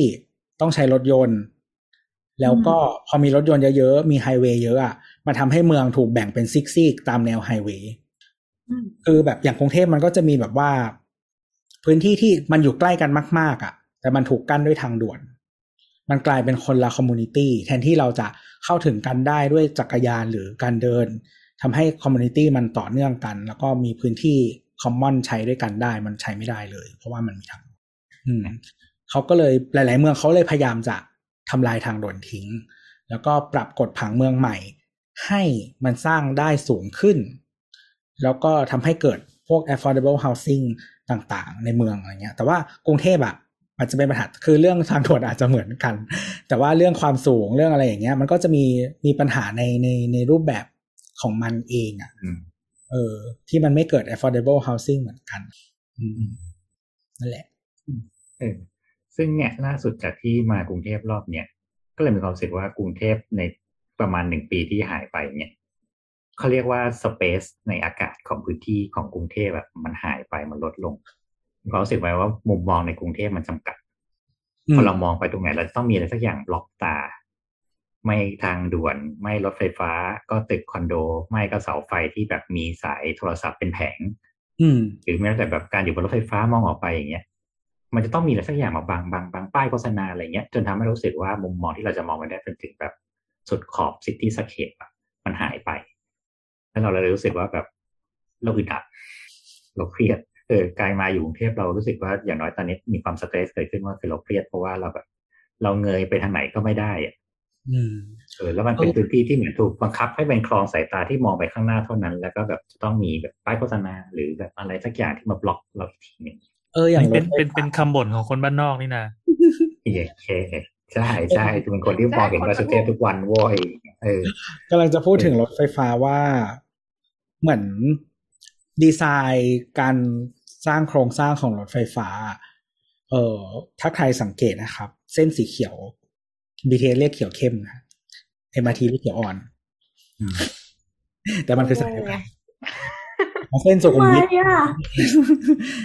เอ่อสายสีเขียวสายสุขุมวิทเนี่ยนะครับ คือโซนเก่าอะ อย่างตรงแบบอารีหรือสะพานควายอะ เราจะรู้สึกว่าไม่แน่ใจเป็นความกว้างของถนน หรือว่าเป็นดีไซน์ของตัวโครงสร้างอะ มันแทบไม่มีแสงมาถึงพื้นเลยลองไปสังเกตดูเราเคยพูดเรื่องนี้ใช่ใช่มันอึดอัดมาก ทีนี้แต่ว่าโซนโซนเหนือขึ้นมา มันมันดีขึ้นนิดหน่อย ถ้าใครเลยหมอชิดมานะครับ มาสถานีห้าแยกลาดพร้าวเป็นต้นไปอะ เออมันจะโปร่งกว่า แบบรู้สึกได้ มันมีความสูงมากขึ้นด้วยแหละอืมเออ ทั้งรูปดีไซน์ตัวเสาแล้วก็ความสูงที่เพิ่มขึ้นของของตัวรางและสถานีอะคือตรงใต้สถานีมันก็มืดแหละมันกินเต็มพื้นที่ใช่ไหมแต่ว่ารางธรรมดา เวลาคุณขับไปอะ มันจะมีแสงลงมาถึงพื้นใช่แล้วมันจะโปร่งกว่า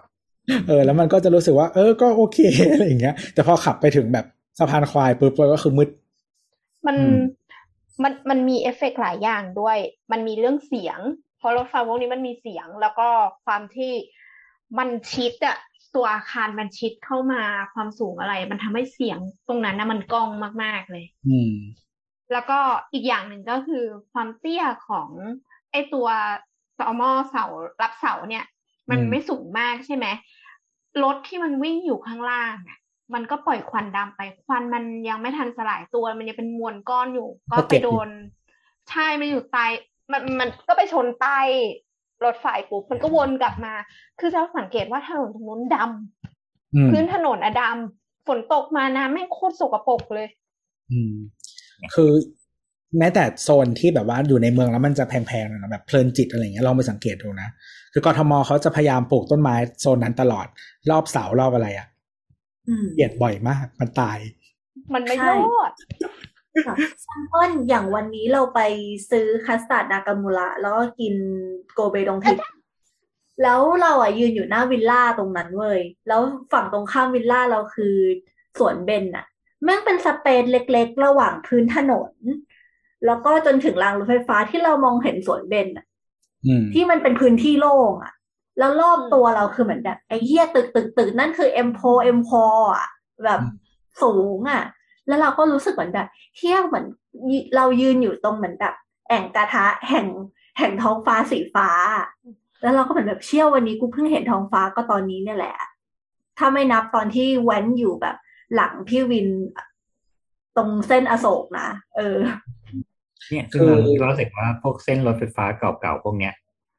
เราเดินอยู่ตรงนั้นน่ะนึกออกใช่ไหมเราอยู่แบบใต้ร่มเงานั้นตลอดอะเราดูซึมเศร้ากันไปอืม แล้วฟาสาดตรงนั้นซึมยุคเศร้ามันเป็นใช่มันเป็นตึกใช่มันเป็นตึกแถวยุคแรก ๆ ของกรุงเทพอะมันก็เป็นฟาสาดที่แบบเก่ามั่งล้างมั่งดำมั่งตะไคร่มั่งอะไรเงี้ยเราก็แค่เอาเออโน่นแปะแปะไว้อย่างเงี้ยเนี่ยมันรวมแบบความแบบที่เรารู้สึกว่าไม่เจริญหูเจริญตา แล้วเราก็ใช้ชีวิตอยู่ตรงนี้ทุกวันทุกวันทุกวันนะเราไม่เศร้าจริงเหรอเราก็เศร้าแหละเออแล้วแบบกฎผังเมืองอะคือ แต่ว่าเนื่องจากมันเป็นที่เก่าแล้วมันอาจจะทำตอนนี้ยากแต่รู้สึกว่า อืมอย่างคือทุกวันเนี้ย เราพยายามเราทำให้เนื่องจากกฎผังเมืองมันทำให้ตึกเป็นขั้นบันไดใช่ปะใช่อืมเออ แต่ว่าความจริงแล้วอะสิ่งที่มันจะมีผลให้ให้ให้แบบพื้นที่เมืองมันใช้ได้สเปซมากขึ้นอะคือเซตแบ็กตั้งแต่ริมถนนอะอืมเออเพราะว่าหลาย ๆ เมืองมันทำแบบนี้คือ คือพอผ่านจุดนั้นไปก็สร้างได้เต็มความสูงนั่นแหละนะแต่ว่าอืมไอ้จุดที่มันอยู่เป็นสเกลคนมากที่สุดอะคือริม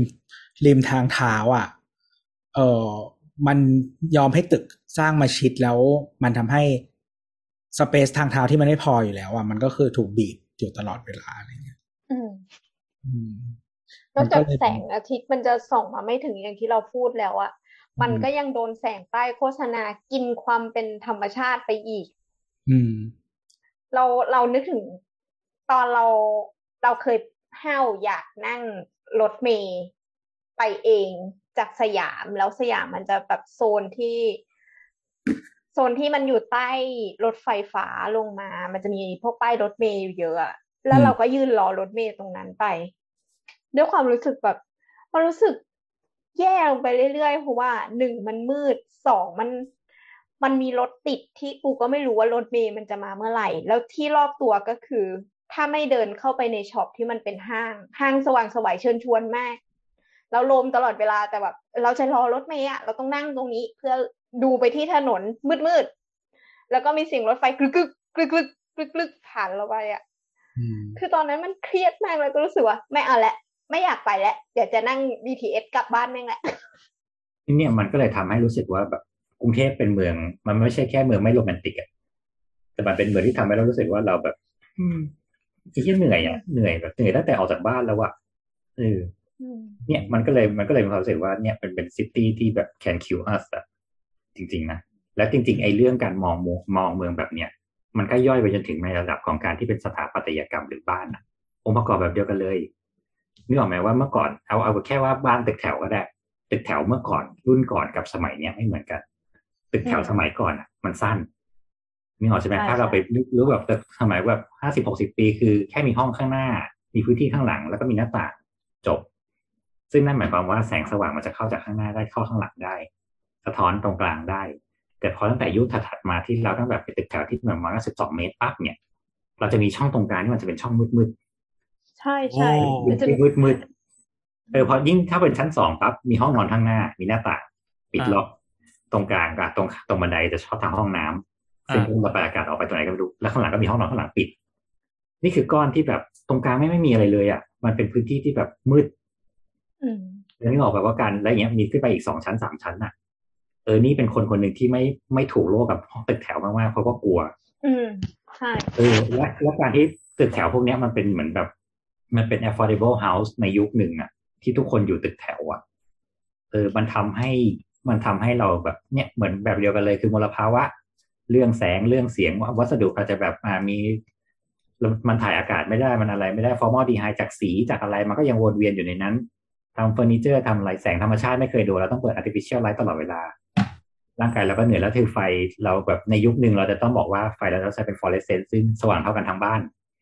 เราก็รู้สึกว่าตื่นเท่ากันทั้งบ้านแล้วมันก็ไม่มีความแบบมืดสว่างหรืออะไรอย่างเงี้ยทำให้คนที่อยู่ในนั้นอะหลาย ๆ คนมันเฉา เฉาจนแบบรู้สึกว่าแบบ เราเหี่ยวตั้งแต่อยู่ในบ้านแล้วอะแล้วพออยู่ห้องข้างหน้า เรามีหน้าต่างแค่หนึ่งหนึ่งด้าน มันก็ไม่สามารถระบายอากาศอะไรได้อยู่แล้ว แล้วยังไม่นับว่าเราต้องนับรับเสียงจากถนนทั้งหมดอีกนะ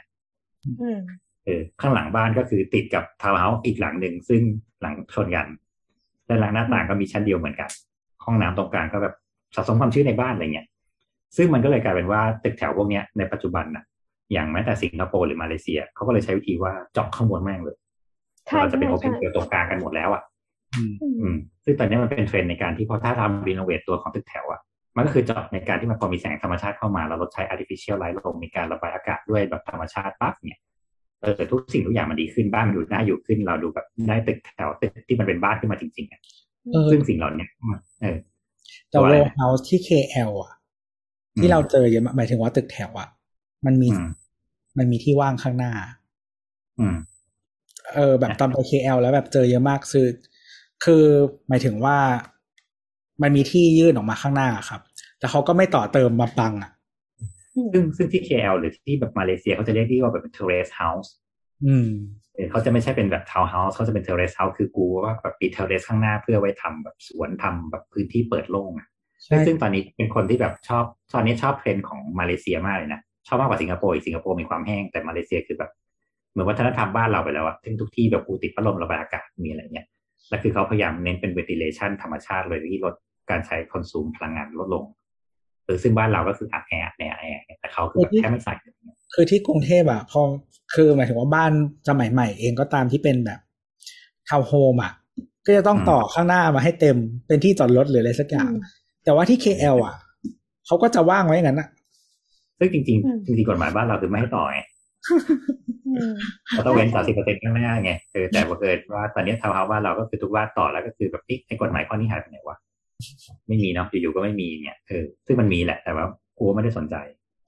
เออเนี่ยมันก็เลยยิ่งทำให้แบบความอัดของพื้นที่อะหายเข้าไปอีกอะเราอุตส่าห์จริงๆเรามีกฎหมายเพื่อที่เราจะได้มีพื้นที่ที่แบบเอาไว้หายใจพวกเนี้ยเออมากขึ้นนะแต่กลายเป็นว่าพอมันมีสิ่งเหล่านี้มากขึ้นพื้นที่ในเมืองเราก็ทึบลงไปอีก ซึ่งอย่างอย่างสวนอย่างสวนในบ้านเราถ้าสวนมันเยอะจริงอะเรามีสวนเอกชนเยอะจริงนั่นคือสวนในแต่ละอาคารเราอะเยอะ แต่เราเข้าไปใช้ไม่ได้ เราได้แต่มองเข้าไปว่าแบบเฮ้ยเฮียสวนบ้านนี้สวยว่ะ จบ แล้วกูก็อยู่บนถนนแห้งๆเหมือนเดิมซึ่งมีต้นไม้ที่ถูกตัดไปแล้วครึ่งหนึ่งเพราะว่าเดี๋ยวแม่งพันสายไฟเออจริง ๆ ส่วนมันมีมันเคยมีวิจัยนะแต่ว่าอันนี้ไม่ได้มีอ้างอิงนะครับว่า พวกคือเดี๋ยวนี้บ้านเราอะ มันจะมีสิ่งที่เราเรียกว่า gated community เยอะมากๆใช่ปะในกรุงเทพ gated community ก็คือหมู่บ้านอะไรอย่างเงี้ยเนาะหมู่หมู่บ้านจัดสรรสมัยใหม่ เพราะว่ามันมีรั้วรอบขอบชิดใช่ไหมครับเอ่อที่มันมาพร้อมกับ เราเรียกว่าอะไร ความปลอดภัยเหรอ sense of security แล้วกันเออคิดว่าคืมันอปลอดภัยอะเออคือเขาเรียกว่าอะไรอะ คือถ้าเป็นประเทศที่มันเอ็กซ์ตรีมกว่าบ้านเราอะ แบบแบบว่าแอฟริกาใต้อะไรอย่างเงี้ยอืมพวกเนี้ยมันคือความปลอดภัยจริง ๆ มันสำคัญมากๆ เพราะว่า เออก็ไม่เข้าใจนะว่าทำไมบ้านเรามันยังไอ้มันมันไม่ถึงเลเวลนั้น แต่ว่ามันเป็นมันมันมีมันเกี่ยวเนื่องกับ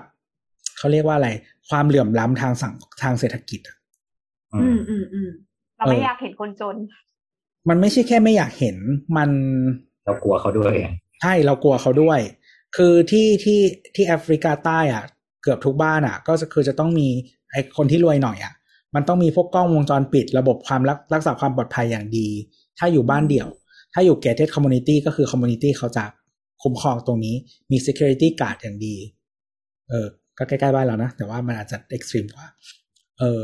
ซึ่งตรงเนี้ยมันก็เป็นส่วนหนึ่งที่มันทำให้ชุมชนอะมันถูกแบ่งออกมา พื้นที่ที่มันจะใช้ร่วมกันมันก็ไม่มีแล้วเราก็อยู่ใน community ของเราที่เรารู้สึกว่าปลอดภัยอะไรอยู่แค่นั้นอืมเมืองมันก็จะถูกตัดไปเรื่อยๆเป็นแบบนี้ มันก็จะไม่ได้เป็นความแบบเมืองที่มันเชื่อมต่อกัน แม้แต่ในแอฟริกาใต้อย่างที่คุณโตยกตัวอย่างมาโจฮันเนสเบิร์กกับเคปทาวน์ก็ต่างกันอืม เคปทาวน์ยังรู้สึกว่า เออ ออกไปเดินเล่นข้างนอกได้ นั่นนี่แม้ว่าจะมีคนบอกว่าเอ้ยระวังโจรนะ แต่ก็รู้สึกว่ามันเลเวลแบบกรุงเทพอะแต่โจเบิร์กคือเดินออกไปจากโรงแรมข้างๆเป็นซูเปอร์มาร์เก็ตคือเดินพ้นจากอีกกล้องวงจรปิดโรงแรมอะก็คือมีคนโดนจี้แล้วอะอืมทุกคนต้องขับรถ ทุกคนต้องเหมือนแบบระวังตัวตลอดเวลา แบบห้างนี้ห้ามไปนะ คุณต้องไปแค่ห้างนี้เท่านั้นอะไรเงี้ย ถึงจะแบบปลอดภัยขึ้นมาหน่อยประมาณนั้นอืมคือแทบแทบว่าเวลาเราไปโจเบิร์กอะเราไม่ออกไปข้างนอกเลยอะเพราะมันไม่รู้ว่าออกไปเดินข้ามถนนเราจะโดนแบบใครจี้หรือเปล่า เพราะว่าลูกเรืออย่างเราอย่างเงี้ย ก็จะมีบางคนที่เหมือนแบบ โอ้ยเดินออกไปซื้อของแค่นี้ไม่เป็นไรหรอกมึงโดนปล้นทุกราย จริงๆจริงๆจริงๆจริงๆโจเบิร์กเป็นเป็น destination ที่มี report เยอะมาก ๆ ว่าออกไปแล้วเจอขโมยโดนแบบคนเอามีด เอาปืนมาจี้ เอาโทรศัพท์ไปอะไรไปอะไรเงี้ยจริงคือเหมือนแบบ ทุกๆเดือนจะมีอย่างน้อย at least หนึ่งไฟท์จะต้องมีคนอะไรสักคนที่โดนในโจฮันเนสเบิร์กอะเออ สักอย่าง something ซึ่งแบบ กรุงเทพเหรอ อ๋อ กูไปเมาข้าวสารกลับมาก็ยังครบสามสิบสองอยู่ แค่แบบใช้เงินไปกับบักเก็ตหรืออะไรอย่างเงี้ยนึกออกไหมแต่ยังกลับมาได้เป็นแบบเป็นชิ้นเป็นอันไม่โดนใครปล้นอะไรเงี้ยเออแต่แต่แต่เรารู้สึกว่าทาวน์ก็เป็นแบบนั้นน่ะ ที่แบบแต่เราอรู้อกสึกไปเมาได้กลับมาได้ ถ้าเราปล่อยให้เมืองมัน แล้วก็คือหมายถึงว่าสถานะทางเศรษฐกิจของทุกคนมัน มันมีคนที่ย่ำแย่ขนาดนั้นน่ะ แล้วก็เราใช้ชีวิตด้วยเมืองแบบนี้ด้วยความรู้สึกว่า เออ เราปลอดฉันปลอดภัยของฉันคนเดียวอะไรอย่างเงี้ยสักวันหนึ่งอะ มันก็จะเป็นแบบนั้นเออแล้วมันจะใช่ความที่เรียกว่าความปลอดภัยจริง ๆ หรืออะนั่นแหละ แบบคนรวยกับคนจนสุดท้ายแม้ว่า เมืองมันจะแบ่งเราออกมายังไงอะมันก็แบ่งกันขนาดนั้นไม่ได้อยู่ดีอะอืมนึกออกปะแบบอย่างที่ที่เราอยากอธิบายคืออย่างเงี้ยแหละ มัน คุณคิดว่า คุณสร้างรั้วรอบขอบชิดรั้วสูงขนาดนั้นคุณปลอดภัยแน่ๆแต่วันใดที่คุณก้าวข้ามบ้านคุณออกมา สังคมข้างนอกอะถ้าเกิดว่ามันไม่ได้มีการพัฒนาให้ทุกๆคนไปด้วยกันน่ะเออคุณที่รวยมากๆอะคุณก็ไม่ปลอดภัยนะ อืม at the end of the day อะก็ same result ก็กลายเป็นความเครียดของคน ที่มีตังค์พอประมาณดีกว่า เขาก็ไม่สามารถที่จะไปตรงอื่นได้ คือยังต้องใช้ชีวิตปฏิสัมพันธ์กับโลกข้างนอกอยู่ แล้วก็อืมแบบต้องเข้ามาหลบตัวน่ากลัวกลัวทุกอย่างอยู่ในห้องอะไรอย่างเงี้ย มันมันก็เป็นความเครียดเนาะมันก็เป็น vice versa อีกแหละ เรากลัวเขาคนสุดท้ายคนที่เขาโดนเออแบบคนนี้เขาสร้างนั่นนี่บางมันก็ต้อง suffer กับสิ่งที่เขาสร้างขึ้นมาเยอะๆอีกนั่นแหละอืมคือถ้าเราเนี่ยมันมันเมืองมันสำหรับทุกคนอะถ้าหมายถึงว่าเราอยู่ร่วมกันไงถ้าแบบ ถ้าสุดท้ายแล้วมันมีใครที่มันถูกทิ้งไว้ขนาดนั้นอะก็ไม่ได้แปลว่าคุณก็จะโอเคอะเออนั่นแหละที่เราอยากจะซื้อของคุณคุณลูกอะเนี่ยก็พอเห็นภาพรวมหรือยังว่า Town City Make We Sad เนี่ยทีวีได้เนี่ยอืม ซึ่งซึ่งก็นั่นแหละว่าจริง ๆ ก็คือเหมือนทุกทุกที่ทั่วโลกอะตอนนี้ก็เหมือนพยายามก็คือเล็งเห็นในข้อนี้แหละคือแล้วก็พยายามไปในทิศทางเดียวกัน แต่ก็ก็ภาวนาว่าบ้านเราก็จะแบบ ไปกับเขาด้วยอะนะอืมในเรื่องนี้เพราะว่าอย่างเนี้ยแม้แต่เรื่องน้ำท่วมน้ำท่วมอะไรมันก็คือเป็นเป็นสิ่งเดียวกันทั้งหมดที่ทำให้เราเครียดร่วมๆกัน หรือจริงๆมันก็มีทางแบบอยู่ร่วมกันให้ได้อะไรเงี้ยในทั้งหมดครับคือถ้าสมมติว่าเมืองใหญ่ไม่รอด เมืองรอบๆก็ไม่รอด อืมอืมจะบอกว่าเราไอโซเลตอยู่ได้แต่มันก็ไม่ทั้งหมดใช่แล้วก็จะแบบกลับไปสู่ในยุคของแบบอยู่ได้พัฒนาอยู่ได้ไม่เห็นเหรอโคกหนองนาโมเดลอะเห็นไหมตรงนั้นไม่ท่วมอะ มันสูงอยู่ที่เดียวไงอืมที่อื่นรับน้ำแทนไปแล้ว อืมถูกโลกโซเชียลตะลึงเนี่นะยมึนี่งก็เป็นว่าคือคือที่เนเธอร์แลนด์อะ รัฐบาลเขาจะมาคุยว่าแบบขอที่ของคุณหมายถึงว่าเป็น spillway ได้ไหมเป็นที่รับน้ำได้ไหมนู่นนี่นั่นอะไรอย่างเงี้ย เออแบบ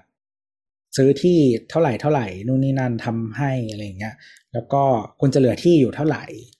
เออ แล้วก็ จริงๆเขามีบอกด้วยนะว่า ตรงเนี้ยอยู่ได้ประมาณสิบปีนะหลังจากนั้นก็ก็จะจโดมนแล้วน้ำทั่วไปจากนั้นก็ต้องทำใหม่ใช่เอออะไรอย่างเงี้ย เออ ก็ถ้าทำใหม่แล้วแบบ ถ้าที่คุณเล็กลงก็เดี๋ยวว่ากัน ซึ่งบ้านเราจริงๆมันเคยมีมีมีมีเรื่องพวกนี้ไงว่าเออขอเช่าพื้นที่เพื่อทำเป็นแก้มลิงเพื่อทำเป็นแบบสปิลเวย์เพื่อทำให้แบบถ่ายน้ำจากตรงนี้มาตรงนี้อะไรเงี้ยแล้วอยู่มาวันหนึ่งเจ้าของเดิมที่เขานู่นเขาก็แบบขายที่ไปก็โดนบ้านจัดสรรอะไรเงี้ย ไอ้สิ่งเหล่านี้ก็ไม่เกิดขึ้น ซึ่งเราก็ไม่ได้มีระบบในการที่แบบเฮ้ยเราก็ต้องคงพื้นที่ตรงนี้ไว้หรือแบบ คุณก็ต้องจ่ายแบบค่าค่าตอบแทนดีๆไปเลยอะไรเงี้ยคือถ้าอยู่จะแบบเอาระยะยาวอยู่ก็เวนคืนไปเลยจ่ายให้มันสมน้ำสมเนื้ออะไรเงี้ยเพื่อสร้างกิจกรรมรองรับตรงเนี้ย เราก็ไม่นั่แหละคือหลาย ๆ อย่างอะจริง ๆ เมืองเรามันเคยเป็นเมืองที่มีมีหลักการในการพัฒนาอยู่นะเออเราจริง ๆ เราเคยเป็นเสือตัวที่ห้าซึ่งอะไรทุกอย่างแม่งดีมากเนี่ย จนเป็นเห็บหมาตัวที่หนึ่งที่เราไม่มีเปะปะอะไรไปหมดแล้วเนี่ยก็เลยไม่รู้เหมือนกันว่ามันหายไปตรงไหนไงเออว่าเนี่ยเห็นป่ะเมื่อก่อนเราเคยมีเราเรากรุงเทพมันเคยน่าอยู่กว่านี้จริงๆนะเว้ยมันเคยมีพื้นที่ที่เรารู้สึกว่าแบบเฮ้ยเราอยากออกไปใช้ชีวิตที่กรุงเทพข้างนอกอะจนมาวันหนึ่งเราเรารู้สึกว่ากรุงเทพแม่งแบบ เรามาเพื่ออยู่อะเรามาเพื่อคือมันเป็นเมืองที่มัน Amazing จริงแหละเพราะมันมีทุกอย่างครบเออมีร้านอาหารที่แบบอยากกินที่อะไรก็ได้แบบทั่วโลกมีครบอย่างเงี้ยการใช้ชีวิตมาทำเล็บมาทำสปานั่นนี่โอเคเราอันดับหนึ่งถูกต้องแต่แบบ มันไม่ใช่เมืองที่ไปสำหรับ living จริงๆอะคนที่อยู่ที่นี่มันคือแมชชีนอะซึ่งแมชชีนมันไม่มีจิตใจมันไม่พังอะแต่แบบเราอะพังพังอยู่ในห้องเนี่ยอืมตายอยู่คนเดียวเนี่ยยิ่งพอโควิดมาปั๊บเนี่ยชัดเลยว่าทุกคนพอถูกแยกไอโซเลตปั๊บอะเออ แล้วตอนนี้เราชินกับชีวิตแบบเนี้ยแล้วแบบ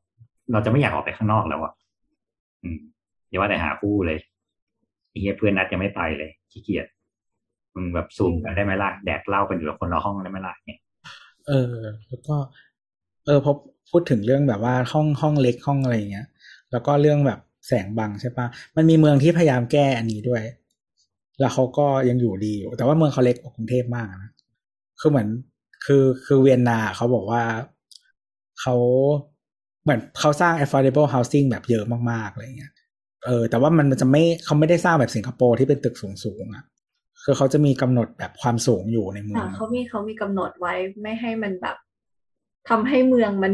กระดึ้งกระดึ้งกระดึ้งไปมาใช่ใช่แล้วเขาก็คือมันก็มีคนถามแหละว่ามันพอเหรอคือแต่เวียนนาเมืองมันไม่ได้ใหญ่มากนะมันประมาณสองล้านคน เออถามว่ามันพอเหรออะไรเงี้ยเขาก็บอกว่า ก็พอก็คือว่าทุกตึกสูงเท่ากันหมด คือมันไม่มันจะไม่มีที่เตี้ยมากๆ อะ อืมอ่าเหมือนแบบคืออย่างบ้านเรามันก็จะมี โซนเก่าที่มันเตี้ยมากๆใช่ไหมโซนเก่าในที่นี้แบบไม่ใช่ไม่ใช่เมืองเก่ารัตนโกสินทร์นะแต่หมายถึงว่าอืมที่ทั่ว ๆ ไปไปแบแบบบทันรุ่นแรกๆอืมเออที่มันเป็นแบบ first เอ่อแบบว่า first gen bank เออแบบว่า second gen แบงคองเกียนแบบลาดพร้าวอะไรอย่างเงี้ย คุณจะเห็นบ้านบ้านเตี้ยใช่ไหมคือย่านเก่าอะย่านที่แบบ คุณไม่ใช่คนที่มาอยู่กรุงเทพเป็นรุ่นแรกแล้วอะเป็นรุ่นสองรุ่นสามอะ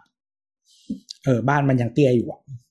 อืมแต่ว่าที่เวียนนาเขาพยายามทำ แบบว่าก็คือทุกที่มันอาจจะแบบแปดชั้นสิบชั้นอะไรอย่างเงี้ยแต่มันกระจายแบบทั่วเมืองอะไรเงี้ย เพื่อเมืองมันไม่สูงมาก แต่ว่ามันมีพื้นที่พอสำหรับคนจำนวนมากให้อยู่เอออะไรอย่างเงี้ย แล้วก็เหมือนรัฐบาลเขามาลงมาดูเรื่องแบบ อย่างเวลาเขาจะสร้างพื้นที่ใหม่อะแบบเมืองใหม่อะไรเงี้ยมันก็มีคือแบบเขาแพลนตัว เออเขาเรียกว่าอะไรอะ mass transit อะไปพร้อมกับตอนที่สร้างเมืองใหม่ พร้อมสวนให้สิ่งที่มันไม่เป็นจริงๆนะทันจะทำอย่างนั้นปะวะมันไม่เหมือนไทยที่เมืองขยายไปก่อนแล้วค่อยลงอินฟราสตรักเจอร์ตามไป เพราะว่าเราปล่อยให้เอกชนทำอืม คือคือเป้าหมายของเอกชนมันคือ maximize profit อะคืออมแล้วก็มันก็จะกลับมาเรื่องถนนที่มันประหลาดในกรุงเทพ เพราะว่าถนนส่วนใหญ่ถูกตัดโดยเอกชนมาก่อน พอวันหนึ่งอืมเขาตัดสำเร็จแล้วแล้วเขาก็ เออขี้เกียจดูแลแล้วก็ทมยกให้ เอาไปจ้า เออมามาติดไฟมาดูถนนให้ด้วยนะบ๊ายบายเนี่ยอืมเออเก๋ว่ะ จริงๆไปลองดูแบบถนนซอยบ้านใครอะ มันกลายเป็นถนคือถ้าไม่ใช่ gated community อะ มันจะกลายเป็นถนนกทมหมดแล้ว แต่ว่าเมื่อก่อนมันไม่ใช่ถนนที่กทมสร้างเอง แล้วก็จะแปะป้ายถนนส่วนบุคคล เออ คือแบบมันคือหรือเป็นชื่อใครสักคนหนึ่งอะ คือใครก็ไม่รู้ เพราะว่าเขาอะ มันคือเจ้าของที่ที่เขามาได้มาแปลงใหญ่ๆ แล้วเขาก็มาตัดถนนมั่วๆไปก่อน แล้วก็วันหนึ่งอะ เออ เนื่องจากมันไม่ใช่ gated community ใช่ไหม มันไม่ได้มีคนเป็นเจ้าของชัดเจนอะเขาก็อะยกให้กทม แล้วเดี๋ยวให้กทมมาแก้ปัญหาตาม อืมแล้วก็เลยได้ซอยที่แบบทั้งเล็กทั้งใหญ่ซอยแค่ถนนแบบรถผ่านได้คันเดียวรถผ่านสองคันอะไรอย่างเงี้ย ใช่ก็ใช่เพราะเคยเมื่อก่อนมันเป็นแค่ซอยเข้าบ้านของยายปลิกอย่างเงี้ยก็เป็นซอยยายปลิก มันมีซอยทะลุตรงรัชดาที่ตรงข้ามฝั่งดูตรงฝั่งเดียวกับศาลอะ อืมอ่าที่มันจะมีซอยทะลุซอยหนึ่งอะ ที่มันถนนที่รถมันได้คันเดียวอะ แล้วถ้าใครรถใหญ่ก็คือ แล้วถ้าใครมองมันจะมันจะเป็นเขาเรียกว่าอะไรกำแพงสองด้านอะ ถ้าใครขับผ่านอันนั้นนะฮะแล้วก็มองไปซ้ายขวา มันจะเป็นรอยของสีเยอะมาก ใช่ รถบางคันอะ ก็คือมันต้องหุบเอ่อกระจกมองข้างเพื่อข้างเออเสือใหญ่มีมอมีมอไซค์ด้วย อันนั้นคือตอนที่บ้านอยู่ลาดพร้าวอะใครผ่านซอยนั้นได้อะขับได้ทุกที่ในซอยในประเทศไทยแล้วอะซอยแม่งแคบมากแล้วทุกช่วคังนสวนมีกัช่วนงหแล้นึวงไปผ่านบ่อยอยู่อะเออเออแล้วมันเป็นวันเวหรือว่าสวนกัน สวนสวนกัน ว้าวเขาขับยังไงะซอยแคบไม่พอนะ ตะแคงข้างสองมีฝั่งเหรอซอยแคบไม่พอมีเสาไฟฟ้ายื่นเข้ามาในซอยด้วยสองใช่ข้างใช่ถึงบอกว่าบางคือบางคนอะ ถ้าเขาถ้าเขาไม่ต้องการมองทางแบบชิดแล้วอะไรเนี่ยก็คือพับกระจกเลยเพื่อความปลอดภัย อืมพับกระจกแล้วก็ขับไปสัมผัสประสบการณ์ขับรถแบบอินเดียได้ที่นี่ คือว้าวคือมันเป็นซอยสวน ฉะนั้นน่ะ แต่มันสวนไม่ได้นี่หรอกไหมเออเออเออเออถ้าคุณเจอใคร ต้องมีคนใดคนหนึ่งออกไป เพื่อให้คุณจะไปต่อได้ อยู่อยู่ที่ว่าใครเข้ามาลึกกว่ากันใช่ไหม อะไรอย่างนั้น แล้วมันมันเขาต้องถอยออกเหรอ ใช่แล้วมันเป็นทางยาวๆ มันหลายหลายหลายสิบเมตรเหมือนกัน อืมวัดแต่ว่าใจมันอยู่มองแต่มันเป็นทางเหมือน มันตรงอะนะมันมันโชคดีที่มันไม่โค้ง เพราะฉะนั้นเนี่ยมันก็จะพอมองเห็นแหละว่ามันมีใครอยู่ในนั้นไหมวัดใจอะ เออ ไปลองดูได้ ครับรัชดานะครับกรุงเทพจริงๆนะ อะ มีอะไรอีกไหม จริงๆก็น่าจะครบถ้วนแล้วล่ะครับ ที่เหลือว่าพวกแบบถ้าเป็นแบบพวกเกี่ยวกับงานสถาปัตย์เกี่ยวกับเรื่องคุณภาพชีวิตก็เดี๋ยวไว้ค่อยขยายแยกต่างหากอีกทีละกันได้ได้ก็ได้เขาฟ้าได้ก็เกินตามนี้แหละอืมตอนแรกแบบพี่เอพี่โอทำไฟล์มา คิดว่าดีฟมากแน่เลย ต้องร้องไห้แน่เลยไม่ไม่เวลาคุยเออก็ไม่อยากไปไปถึงขั้นนั้น แต่ว่าก็นั่นแหละเอาประมาณประมาณนี้แล้วกันว่าถึงเออแค่แค่เราฟังดูเราก็รู้สึกว่าแม่งเหนื่อยตั้งแต่ฟังแล้วอะ เออเอ้ยแต่เราก็เราเราอินเพราะว่าเราเราอยู่ในเมืองเนาะเราเวลาที่มองไปเราก็มีกระจกด้านเดียวคือกระจกคอนโดมองออกไปก็เนี่ยก็เจอวิวของคอนโดอีกฝั่งหนึ่งแล้วก็รถเปิดไฟผ้าฟ้าตากเปิดผ้าตากอืมเขาตากกางเกงในจริงก็บอกแล้วการตากผ้ามันมีผล เราอินหรือไม่อิไม่นพอก็ดีพอดีคอนโดอะอันนู้นมันแพงกว่าเว้ยเขาก็เลยไม่ให้ตากกางเกงในเออเห็นไหม เราอินหรือไม่อินก็แล้วแต่ แต่ตอนเนี้ยเราย้ายออกมาจากกรุงเทพแล้วเพราะเหตุผลที่คุยกันมาทั้งหมดทั้งสองชั่วโมงเนี่ยเหมือนกันการการตัดสินใจแรกที่ย้ายไปอยู่เชียงใหม่ก็เรื่องนี้แหละว่าวันหนึ่งยุขึ้นรถไฟฟ้าแล้วเขารู้สึกว่าพอลงมาแล้วแบบกูไม่เอาแล้วอะกูไม่เอากับที่นี่แล้วอะเฮ้ยจริง ๆ คือตอนที่พี่โอพูดบอกว่า เมืองมันจะฆ่าเราอะเราก็คิดว่าจริง ๆ แล้วมันมีวูบหนึ่งแบบ กูแม่งไม่มีทางเจริญในเมืองนี้หรอกกูไม่มีทางมีชีวิตมีความสุขในวันเธอจะที่ไหนไปก็ไม่เจริญที่ไหนอะเยอรมันก็ไม่ไปเว้นละ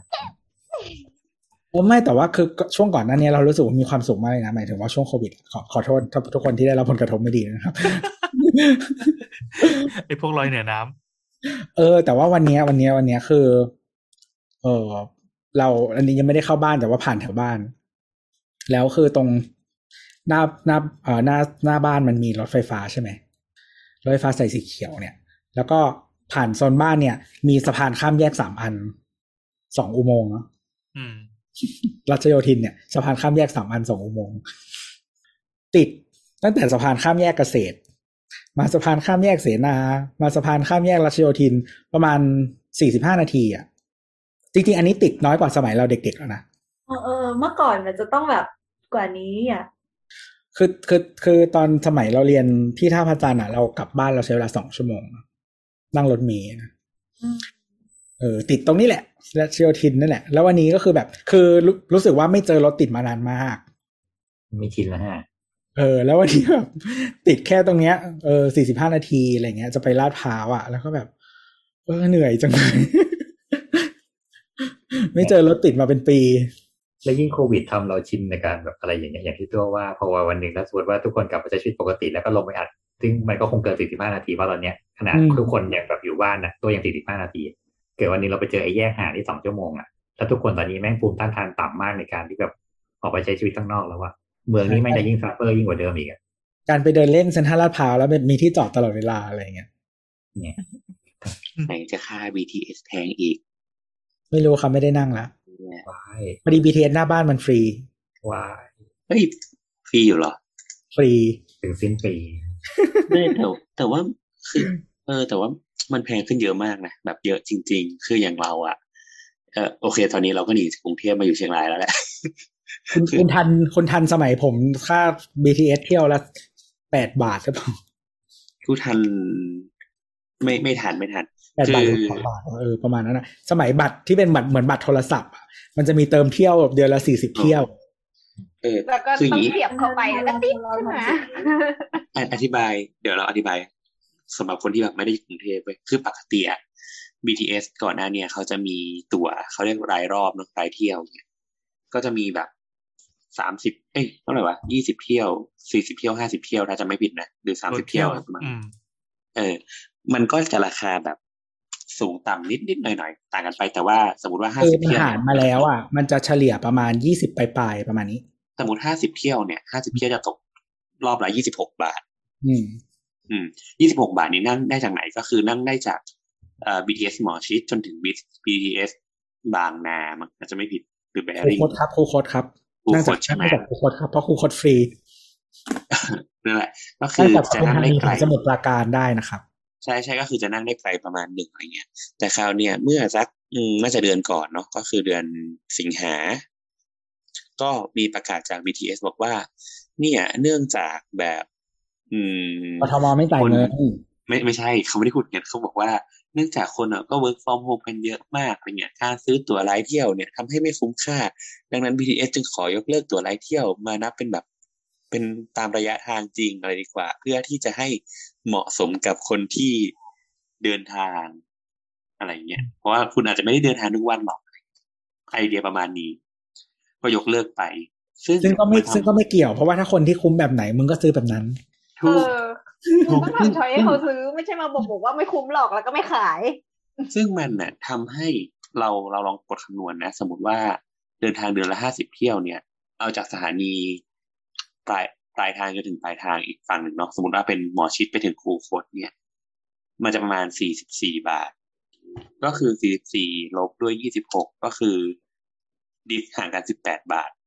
อืมต่อหนึ่งเที่ยวสคืมอมติว่าคุณอยู่ส่วนต่อขยายที่เก็บเงินแล้วอะค่าใช้จ่ายแพงสุดอะมันจะประมาณหกสิบกว่าบาทเกือบเจ็ดสิบาท ใช่ คือคือเอางี้มันแพงขึ้นเยอะมาก แพงขึ้นประมาณแบบ หลักเกือบพันอะอืม เออ ก็แพงขึ้นประมาณหนึ่งพันอะแล้วแล้วแต่นะแต่ว่าแล้วแต่ระยะทางเนาะมันก็ดีเพนออนอืมแต่ก็คือแพงแบบภาระมันแพงขึ้นเยอะมากๆจริง ๆอะไรอย่างเงี้ยซึ่งเงินอันเนี้ยนะครับ สมมติว่าพันหนึ่งแล้วกัน ถ้าคุณขี่มอเตอร์ไซค์เคยมีคนเห็นมีคนพูดอยู่ว่า เปลี่ยนมาขี่มอเตอร์ไซค์ดีกว่า คุ้มค่ากว่า คุ้มเฮ้ยล่าสุดอะเราจากเชียงรายเว้ยเราก็เห็นแบบมอเตอร์ไซค์ผ่อนเดือนละเก้าร้อยบาท อีเฮียดอกเท่าไหร่ผ่อนขนาดนั้นหกปี ผ่อนมอเตอร์ไซค์อะไรวะหกปีขี่จนพังก่อนนะนั่นแหละ ประมาณนั้นประมาณนั้น โอเค ประมาณนี้เนาะก็คือไม่คือเป็นไรหลายๆคนอะ ก็อาจจะคิดว่าถ้ามีรถอยู่แล้วอะ มาขับรถอะ มันก็อาจจะคุ้มขึ้นด้วยซ้ำไม่ไม่นับเจอเวน้ำมันลาเองเข้าไปมึงไม่นับเวลา น้ำมันแพงมันก็ยังไม่แพงขนาดนั้น มึงมึงเติมเดือนละกี่พัน มันคือเดี๋ยวก่อน แล้วไอ้คนที่ คนที่คิดแค่ค่า BTS ได้อะคือคนแบบ privilege นะ เพราะว่าคุณต้องอยู่ใกล้ BTS ในระยะเดินเท่านั้น ใช่ใช่ใช่คือไม่ได้เผื่อว่าคนจำนวนมากอะ ตัว last mile อะเขาไม่ได้ มันไม่มีเขาเรียกว่าอะไร ไม่มีไม่มีแบบตัวเลือกที่มันอ่าที่มันดีอะ เอออะต้องเอานั่งรถสองแถวบ้าง นั่งมอเตอร์ไซค์บ้างมาเพื่อมา